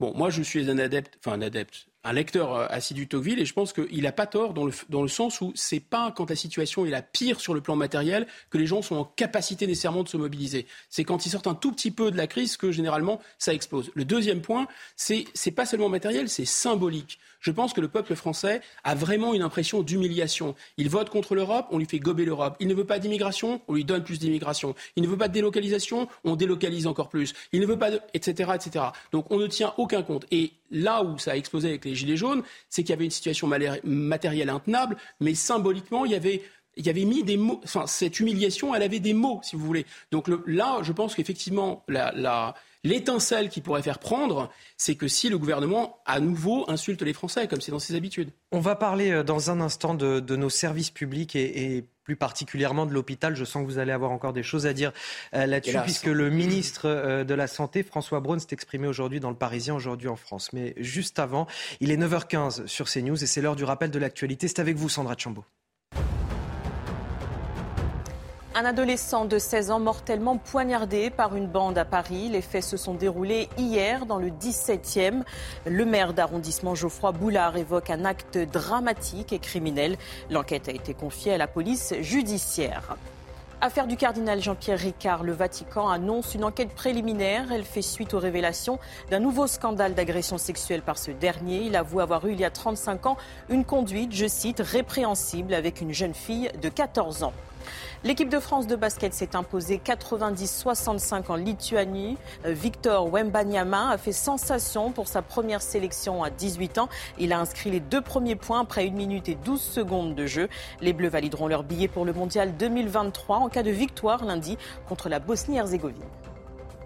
Merci Sandra. On ne trie pas les enfants à l'hôpital. Ce sont les mots du ministre de la Santé, François Braun, alors qu'une crise traverse les services pédiatriques. Et d'ailleurs, pas seulement les services pédiatriques. Globalement, c'est l'hôpital français qui est à l'agonie. Pas suffisamment de moyens, pas suffisamment de personnel soignant. Des personnels soignants qui sont eux-mêmes mal rémunérés. Quelles sont les réponses du ministre ? Le résumé de son entretien au Parisien aujourd'hui en France, c'est avec Thomas Chama. Regardez. Pour soigner l'hôpital en crise, le ministre de la Santé François Braun a un remède. Ce que je veux, c'est transformer le système. Un médecin passe cinquante pour cent de son temps à faire autre chose que s'occuper des malades. Je veux faire disparaître ces tâches bureaucratiques inutiles. Voilà mon ordonnance. Redonner du sens au métier, selon le ministre, cela passe aussi par responsabiliser les patients pour désengorger l'hôpital. Cet été, on a vu pour la première fois depuis trente ans une diminution de la fréquentation des urgences, moins six pour cent. On a réussi grâce à l'appel au quinze avant de se déplacer et parce que la médecine de ville s'est organisée. C'est donc possible, il faut continuer. Pour faire face à l'épidémie de bronchiolite dans les services de pédiatrie, un plan d'urgence a été déclenché mercredi. Mais François Braun nie tout tri d'enfants à l'hôpital, comme l'affirment certains soignants. Je ne nie aucunement les difficultés que génère cet épisode exceptionnel par son ampleur de bronchiolite, mais je ne peux pas accepter de tels propos qui déforment la réalité. Je ne m'interdis d'ailleurs pas une enquête. Refonder le système de santé et renforcer la prévention, deux objectifs sur lesquels François Braun, nommé en juillet, veut être jugé après son passage au ministère de la Santé. Et j'ajoute qu'il y a dix jours, François Braun, le ministre de la Santé, a quand même annoncé quatre cents millions d'euros pour revenir en aide aux services qui étaient en, en situation de tension, dont les services pédiatriques, ce qui pose quand même la question de l'efficacité de nos services publics et de l'action pour améliorer euh, nos services publics aujourd'hui. Est-ce que le gouvernement prend la mesure des choses ? Enfin, il, il, toujours, comme toujours avec le gouvernement, il y a des diagnostics qui sont justes. Hein. Euh, L'OTAN étant mort cérébrale... Euh... Euh, ce que disait M. Macron, d'ailleurs au sujet toujours des, des bateaux de migrants en deux mille dix-huit, euh, les bons sentiments ne font pas une politique. Là, M. Braun dit que euh, les, les médecins passent trop de temps à faire de, la, de l'administratif et notamment dans les hôpitaux. Bah oui, le diagnostic est vrai. Le problème, c'est qu'il n'y a jamais d'acte derrière. Donc attendons de voir. Je, je pense qu'en fait, cette histoire de, d'admi, de, de, de... On a voulu en fait réduire le coût des dépenses de santé. C'est la politique à l'acte, notamment dans l'hôpital. Et c'est surtout... Euh, une, sub, une espèce de technostructure administrative qui était chargée de réduire les coûts. Et on a donné le pouvoir à ces gens-là, on l'a fait diagnostic dix fois hein, dans les hôpitaux, ça a élevé le coût total du, du, du système et ça a euh, décentré l'hôpital par rapport à sa mission qui est de soigner les gens. Frédéric Durand, le gouvernement a pris la mesure des choses ?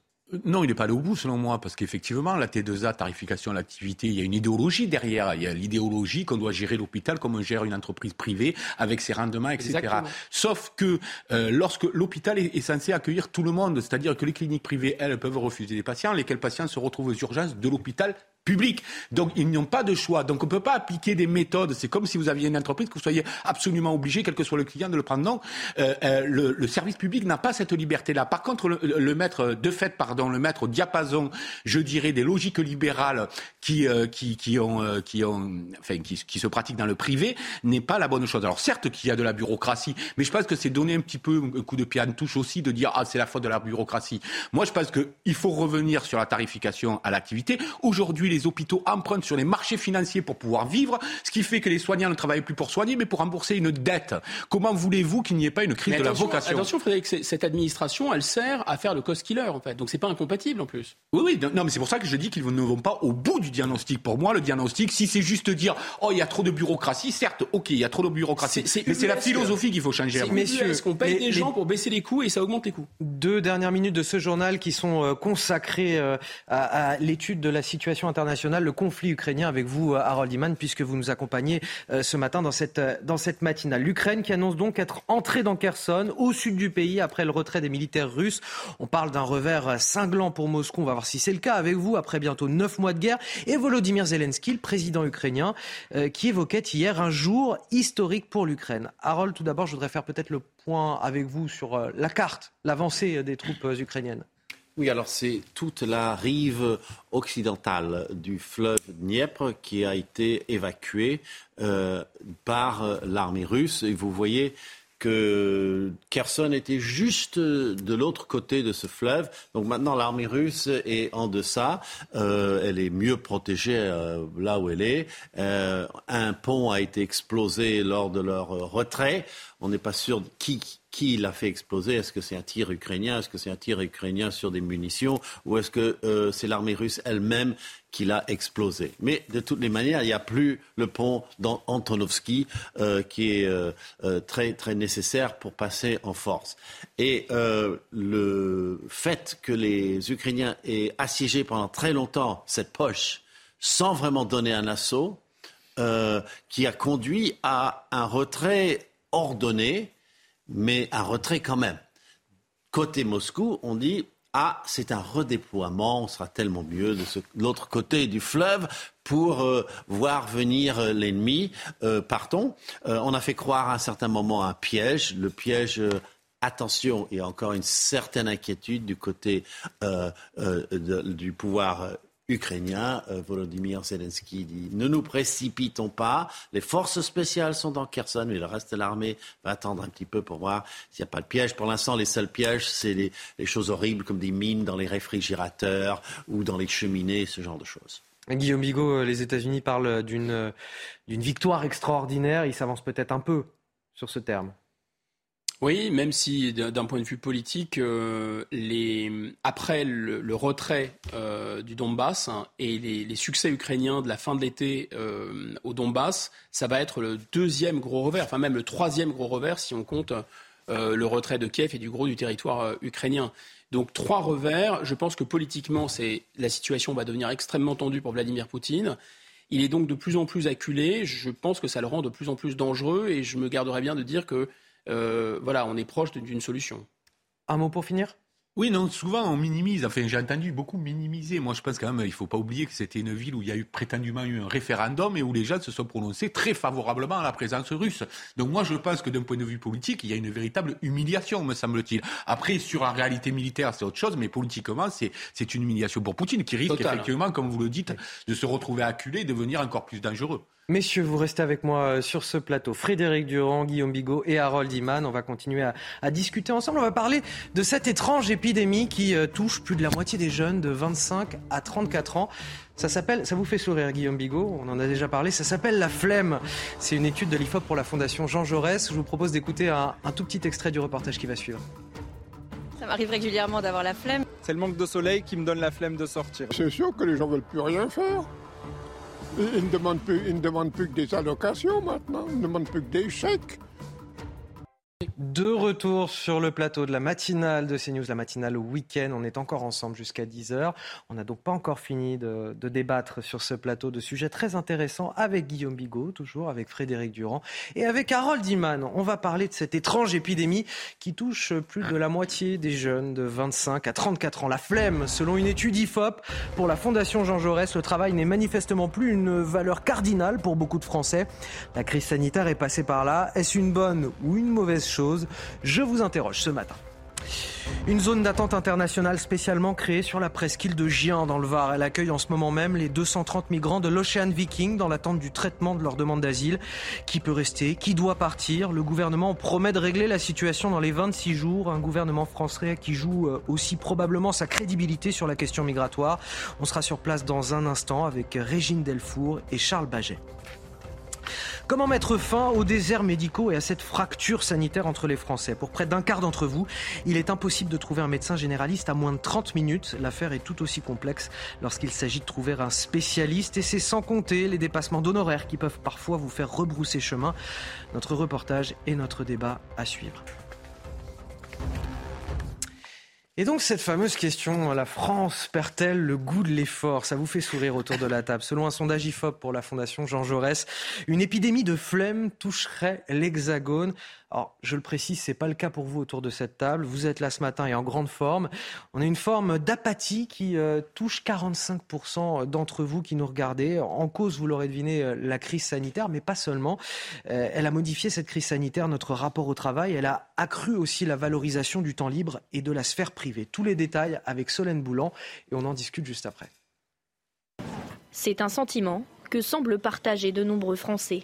Ça m'arrive régulièrement d'avoir la flemme. C'est le manque de soleil qui me donne la flemme de sortir. Parfois le matin, tu, as, tu te lèves, tu as mal partout, tu n'as pas envie de sortir, tu as envie de rester dans ton lit. Selon ce sondage mené par l'I F O P et la Fondation Jean Jaurès, quarante-cinq pour cent des Français disent être régulièrement touchés par une épidémie de flemme, les dissuadant de sortir de chez eux. C'est notamment le cas pour cinquante-deux pour cent des vingt-cinq à trente-quatre ans, contre trente-trois pour cent des plus de soixante-cinq ans. C'est intéressant de voir comment chez ces jeunes générations... Euh, il y a ce plaisir d'être qui tente à prédominer. Nous, on a fait dans mon centre, quand je dirigeais un centre d'études à la Sorbonne, on a fait des études sur les, les, les, les étudiants sortant des, des grandes écoles, eh bien, qui prenaient un an, deux ans pour faire des voyages, pour faire autre chose, si vous voulez, que rentrer directement dans le travail. En dix-neuf cent quatre-vingt-dix, soixante pour cent des sondés répondaient que le travail était très important dans leur vie. Cette hiérarchie est aujourd'hui renversée. quarante et un pour cent des sondés répondent que les loisirs sont très importants et seulement vingt-quatre pour cent pour le travail. Moi, mon hypothèse, depuis, j'ai bien dit déjà de deux, trois décennies, je montre que ce n'est plus du tout la valeur travail qui va prédominer, qu'il y a une saturation de cela. Si je le dis un peu du, au, au travers d'un slogan, ne plus perdre sa vie à la gagner. Et le Covid a sa part de responsabilité. Depuis la crise sanitaire, trente pour cent des sondés déclarent être moins motivés qu'avant. La France a-t-elle perdu l'envie d'avoir envie ? Je ne sais pas si Frédéric veut, veut démarrer. Moi, ah, je... vous avez la flemme de répondre, là, non, déjà, non, ça y est. Non, non, ah. non, non, pas du tout. Simplement, je, je pense que je suis toujours un peu gêné avec ces discours sur la, sur la jeunesse. Non pas parce que ça ne correspond pas à une réalité. Il y a bien une espèce de... Un peu comme le cheval qui se cabre devant l'obstacle. Il y a des jeunes générations qui n'ont plus tellement le goût de l'effort, effectivement. Et euh, le problème, c'est qu'il ne faut jamais oublier que la jeunesse, c'est ce qu'on en a fait. D'accord ? C'est, les jeunes, on les a éduqués. Les jeunes, on leur a, on les a imprégnés, on leur a transmis ou pas transmis d'ailleurs. Si on leur a pas transmis, c'est de la faute des adultes. Donc euh, bon, moi, accuser la jeunesse euh, dans un monde qui a prôné les trente-cinq heures, dans un monde qui a prôné les loisirs, dans un monde qui a prôné l'usine sans travailleurs, dans un monde qui fait euh, où il y avait des chief happiness officers dans les dans les dans les entreprises. Hein, c'est vrai. Voilà. Donc on a on a semé et maintenant on récolte. Alors le Covid est un accélérateur, le numérique évidemment est un accélérateur de tout ça, mais le problème, à mon avis, est plus profond, c'est que ça correspond, c'est ce, ce que mon ami Pascal Bruckner appelle le sacre de la pantoufle, hein, l'idéal contemporain du plaid, du canapé, de la pantoufle, euh, le cinéma vient à la maison, la nourriture vient à la maison, le travail vient à la maison avec le télétravail, ça correspond à une espèce d'angoisse assez sourde, et le Covid en fait c'est comme un, un barrage, c'est une rupture de barrage, et c'est quelque chose, à mon avis, de plus profond. Alors prosaïquement, Euh, d'ailleurs, il y a une, une grande euh, psychologue qui m'envoyait ce message-là sur mon téléphone. Elle disait, mais peut-être la solution, euh, après vingt ans de clinique en psychologie, c'est un grand coup de pied dans le cul. Et c'est vraiment ce qu'on dit. Ce sont des, ce sont, enfin, vraiment, ce sont des gens euh, diplômés en psychologie, et cetera. Et effectivement, on se rend c'est, compte... c'est dommage parce qu'au début de la conversation, je sentais que vous vouliez être agréable envers les jeunes, ou en tout cas pas leur mettre la faute. Et là, du coup, on parle non, d'un, d'un, d'un coup de pied au derrière. Je veux pas, non, je veux pas être désagréable. Je pense que il y a, on a tous eu la flemme à un moment ou à un autre. Enfin, qui, qui n'a jamais eu la flemme, c'est pas le sujet.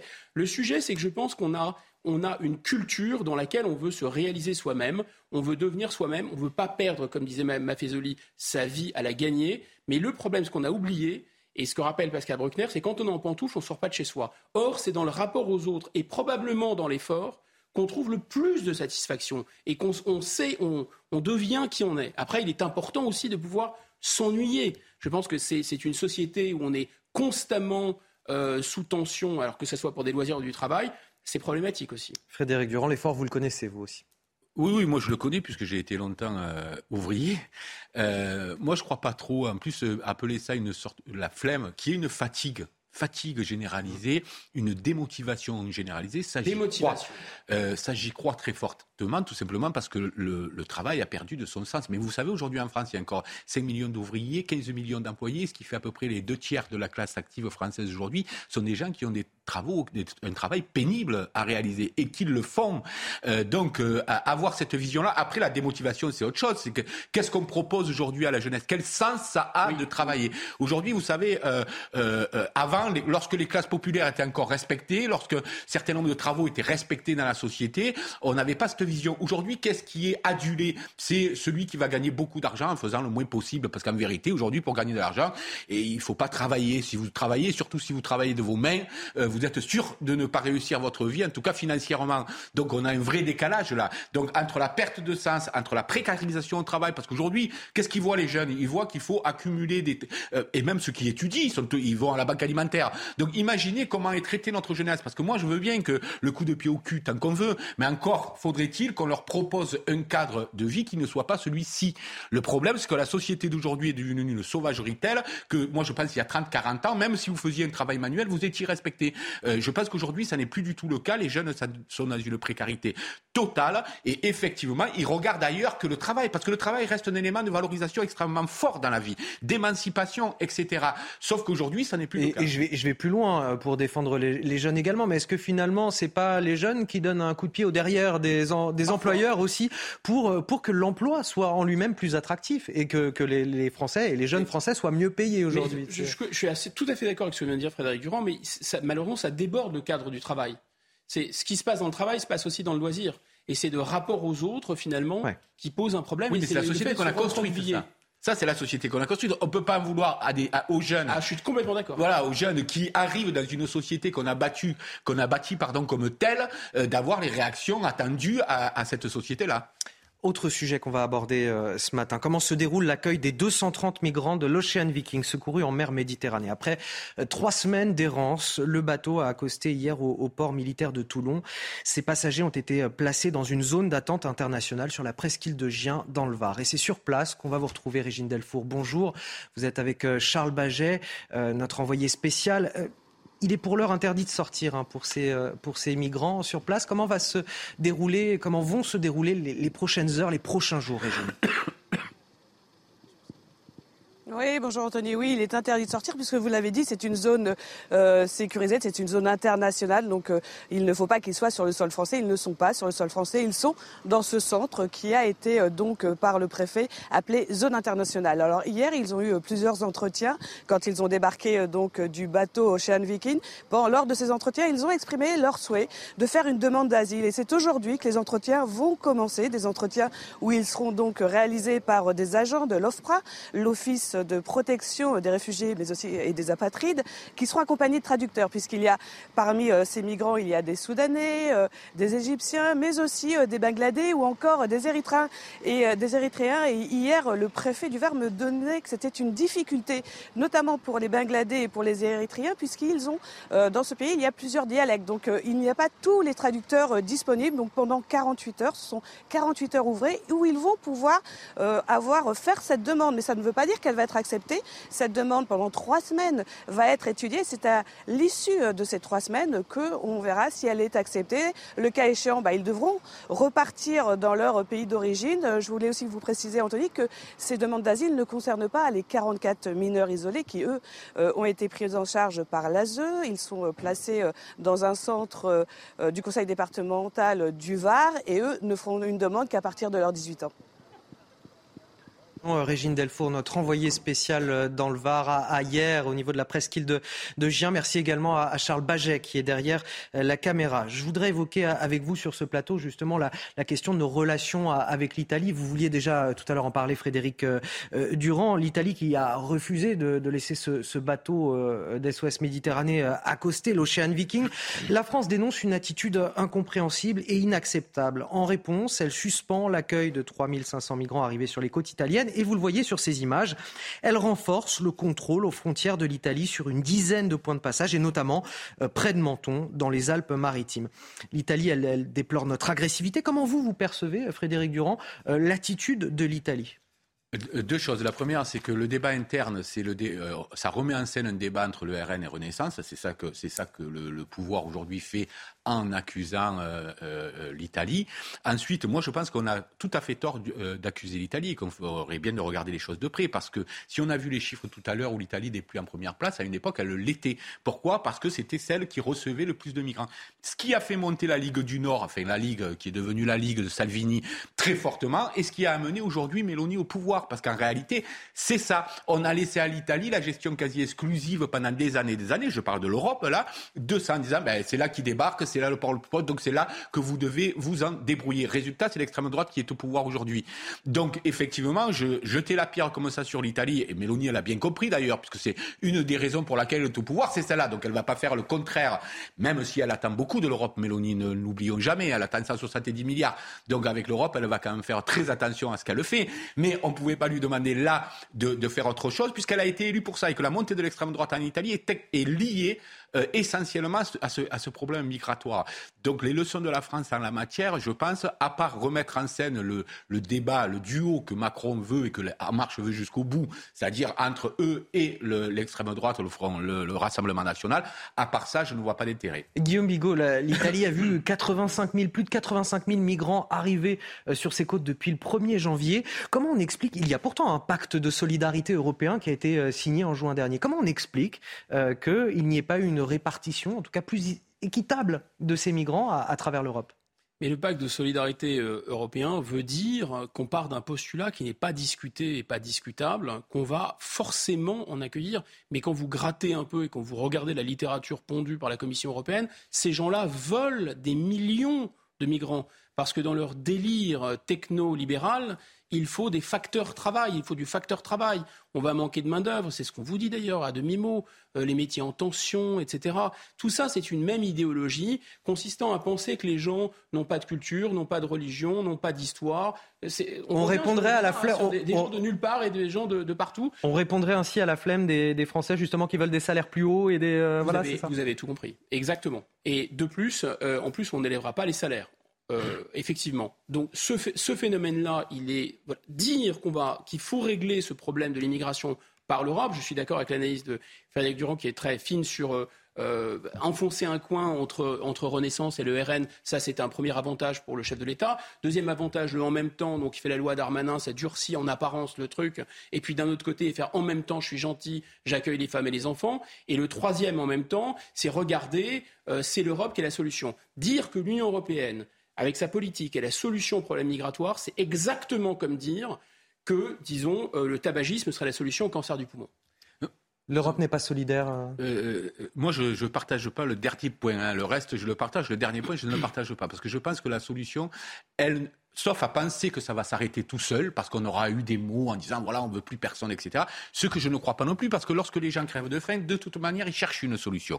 Donc, je pense qu'il faut attraper le taureau par les cornes et gérer ces choses-là. Les gérer, les flux migratoires, aujourd'hui, ne sont pas gérés. Donc, il faut trouver une ah bah, gestion. Légère, et après, et après... Et après, il y a autre chose, c'est qu'on a l'air de s'étonner, mais la gestion capitaliste du monde, ça, les flux migratoires, ça fait partie intégrante de la gestion du ah, ca- capitalisme du monde. Donc c'est, c'est ce tout à fait naturel, et c'est le capitalisme. Il on va oser le dire, on ne enfin, prononce jamais ce mot. En tout cas, ce qui est, c'est sûr, ce qui est sûr, c'est que l'Italie montre, en tout cas, apporte à démonstration que Bruxelles, c'est un tigre de papier, et que quand un peuple... Ce que, ce que le gouvernement appelle incompréhensible et inacceptable, pour reprendre les mots de M. Macron, c'est la démocratie et le respect de la volonté populaire. Aujourd'hui, pour les gouvernants qui nous, qui, que nous avons en France... Respecter la volonté populaire, c'est, je cite, incompréhensible et inacceptable. neuf heures quarante-cinq sur CNews, c'est l'heure du rappel de l'actualité. C'est avec vous, Sandra Tchombo.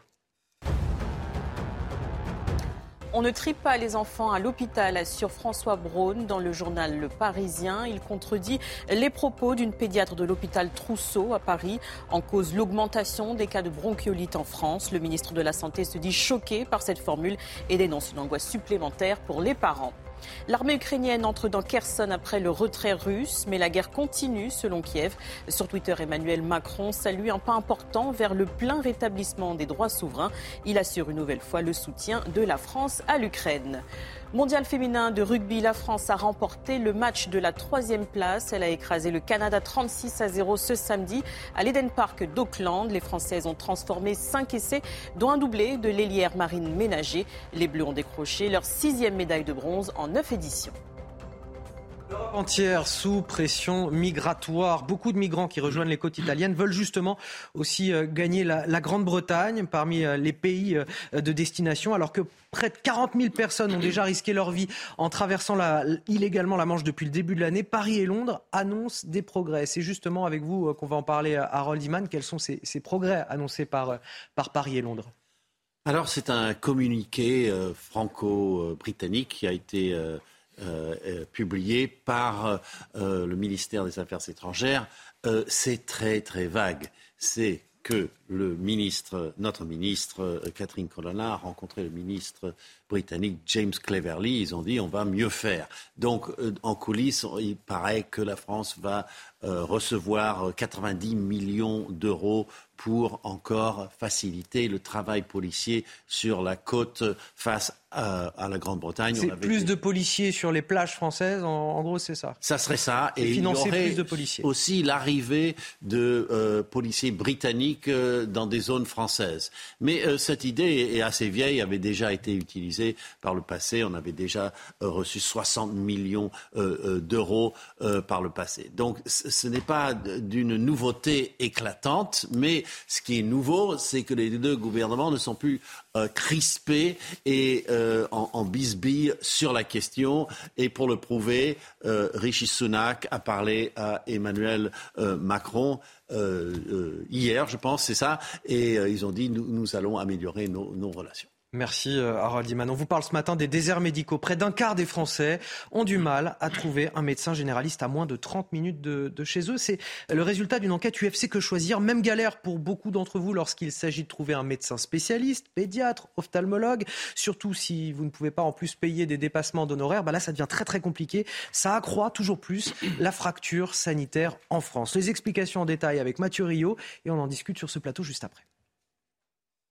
Une désertification médicale criante. Il est particulièrement difficile de trouver un médecin généraliste à moins de trente minutes de son domicile pour quinze virgule trois millions de Français, selon l'U F C Que Choisir. C'est encore pire pour les spécialistes. vingt-sept virgule cinq pour cent des enfants vivent dans un désert médical pour la pédiatrie, tout comme vingt-trois virgule six pour cent des femmes pour la gynécologie et dix-neuf pour cent des patients pour l'ophtalmologie.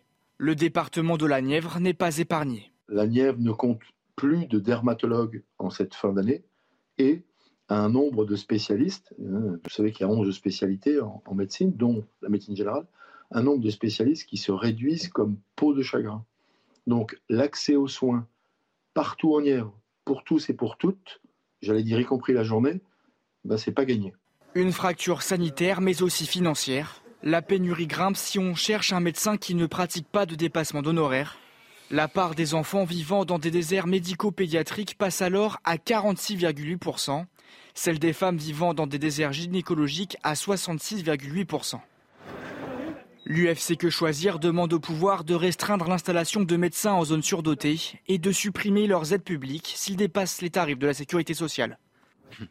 Non, Frédéric Durand, je crois qu'on peut en attester aussi en région parisienne, c'est un enfer hein, de oui, trouver oui, un généraliste euh, ou un spécialiste. Sur la dernière question posée, c'est-à-dire la contrainte de l'installation, euh, je crois que le ministre de la Santé a déjà répondu dans les colonnes du Parisien en disant non, je suis contre la contrainte. Ouais. Donc ça, c'est réglé. Donc je pense qu'il y a, euh, d'abord, on a beaucoup, beaucoup trop tardé à, à supprimer le numerus clausus parce que ça, c'est une, une, un des problèmes. Alors qu'on pouvait prévoir l'augmentation de la population, et cetera. On avait des données qui nous permettaient, statistiques, qui nous permettaient d'aller beaucoup plus vite. Ensuite, il y a deux freins en réalité euh, euh, dans ce, dans ce domaine-là. Il y a un frein qui est le frein géographique, celui qu'on vient de voir, c'est-à-dire plus de trente kilomètres de son domicile pour trouver un médecin, et puis il y a un frein financier. Et quand on voit que s'agissant des pédiatres, par exemple, cinquante pour cent, la moitié des pédiatres pratiquent le dépassement d'honoraires, ben on peut effectivement se poser des questions.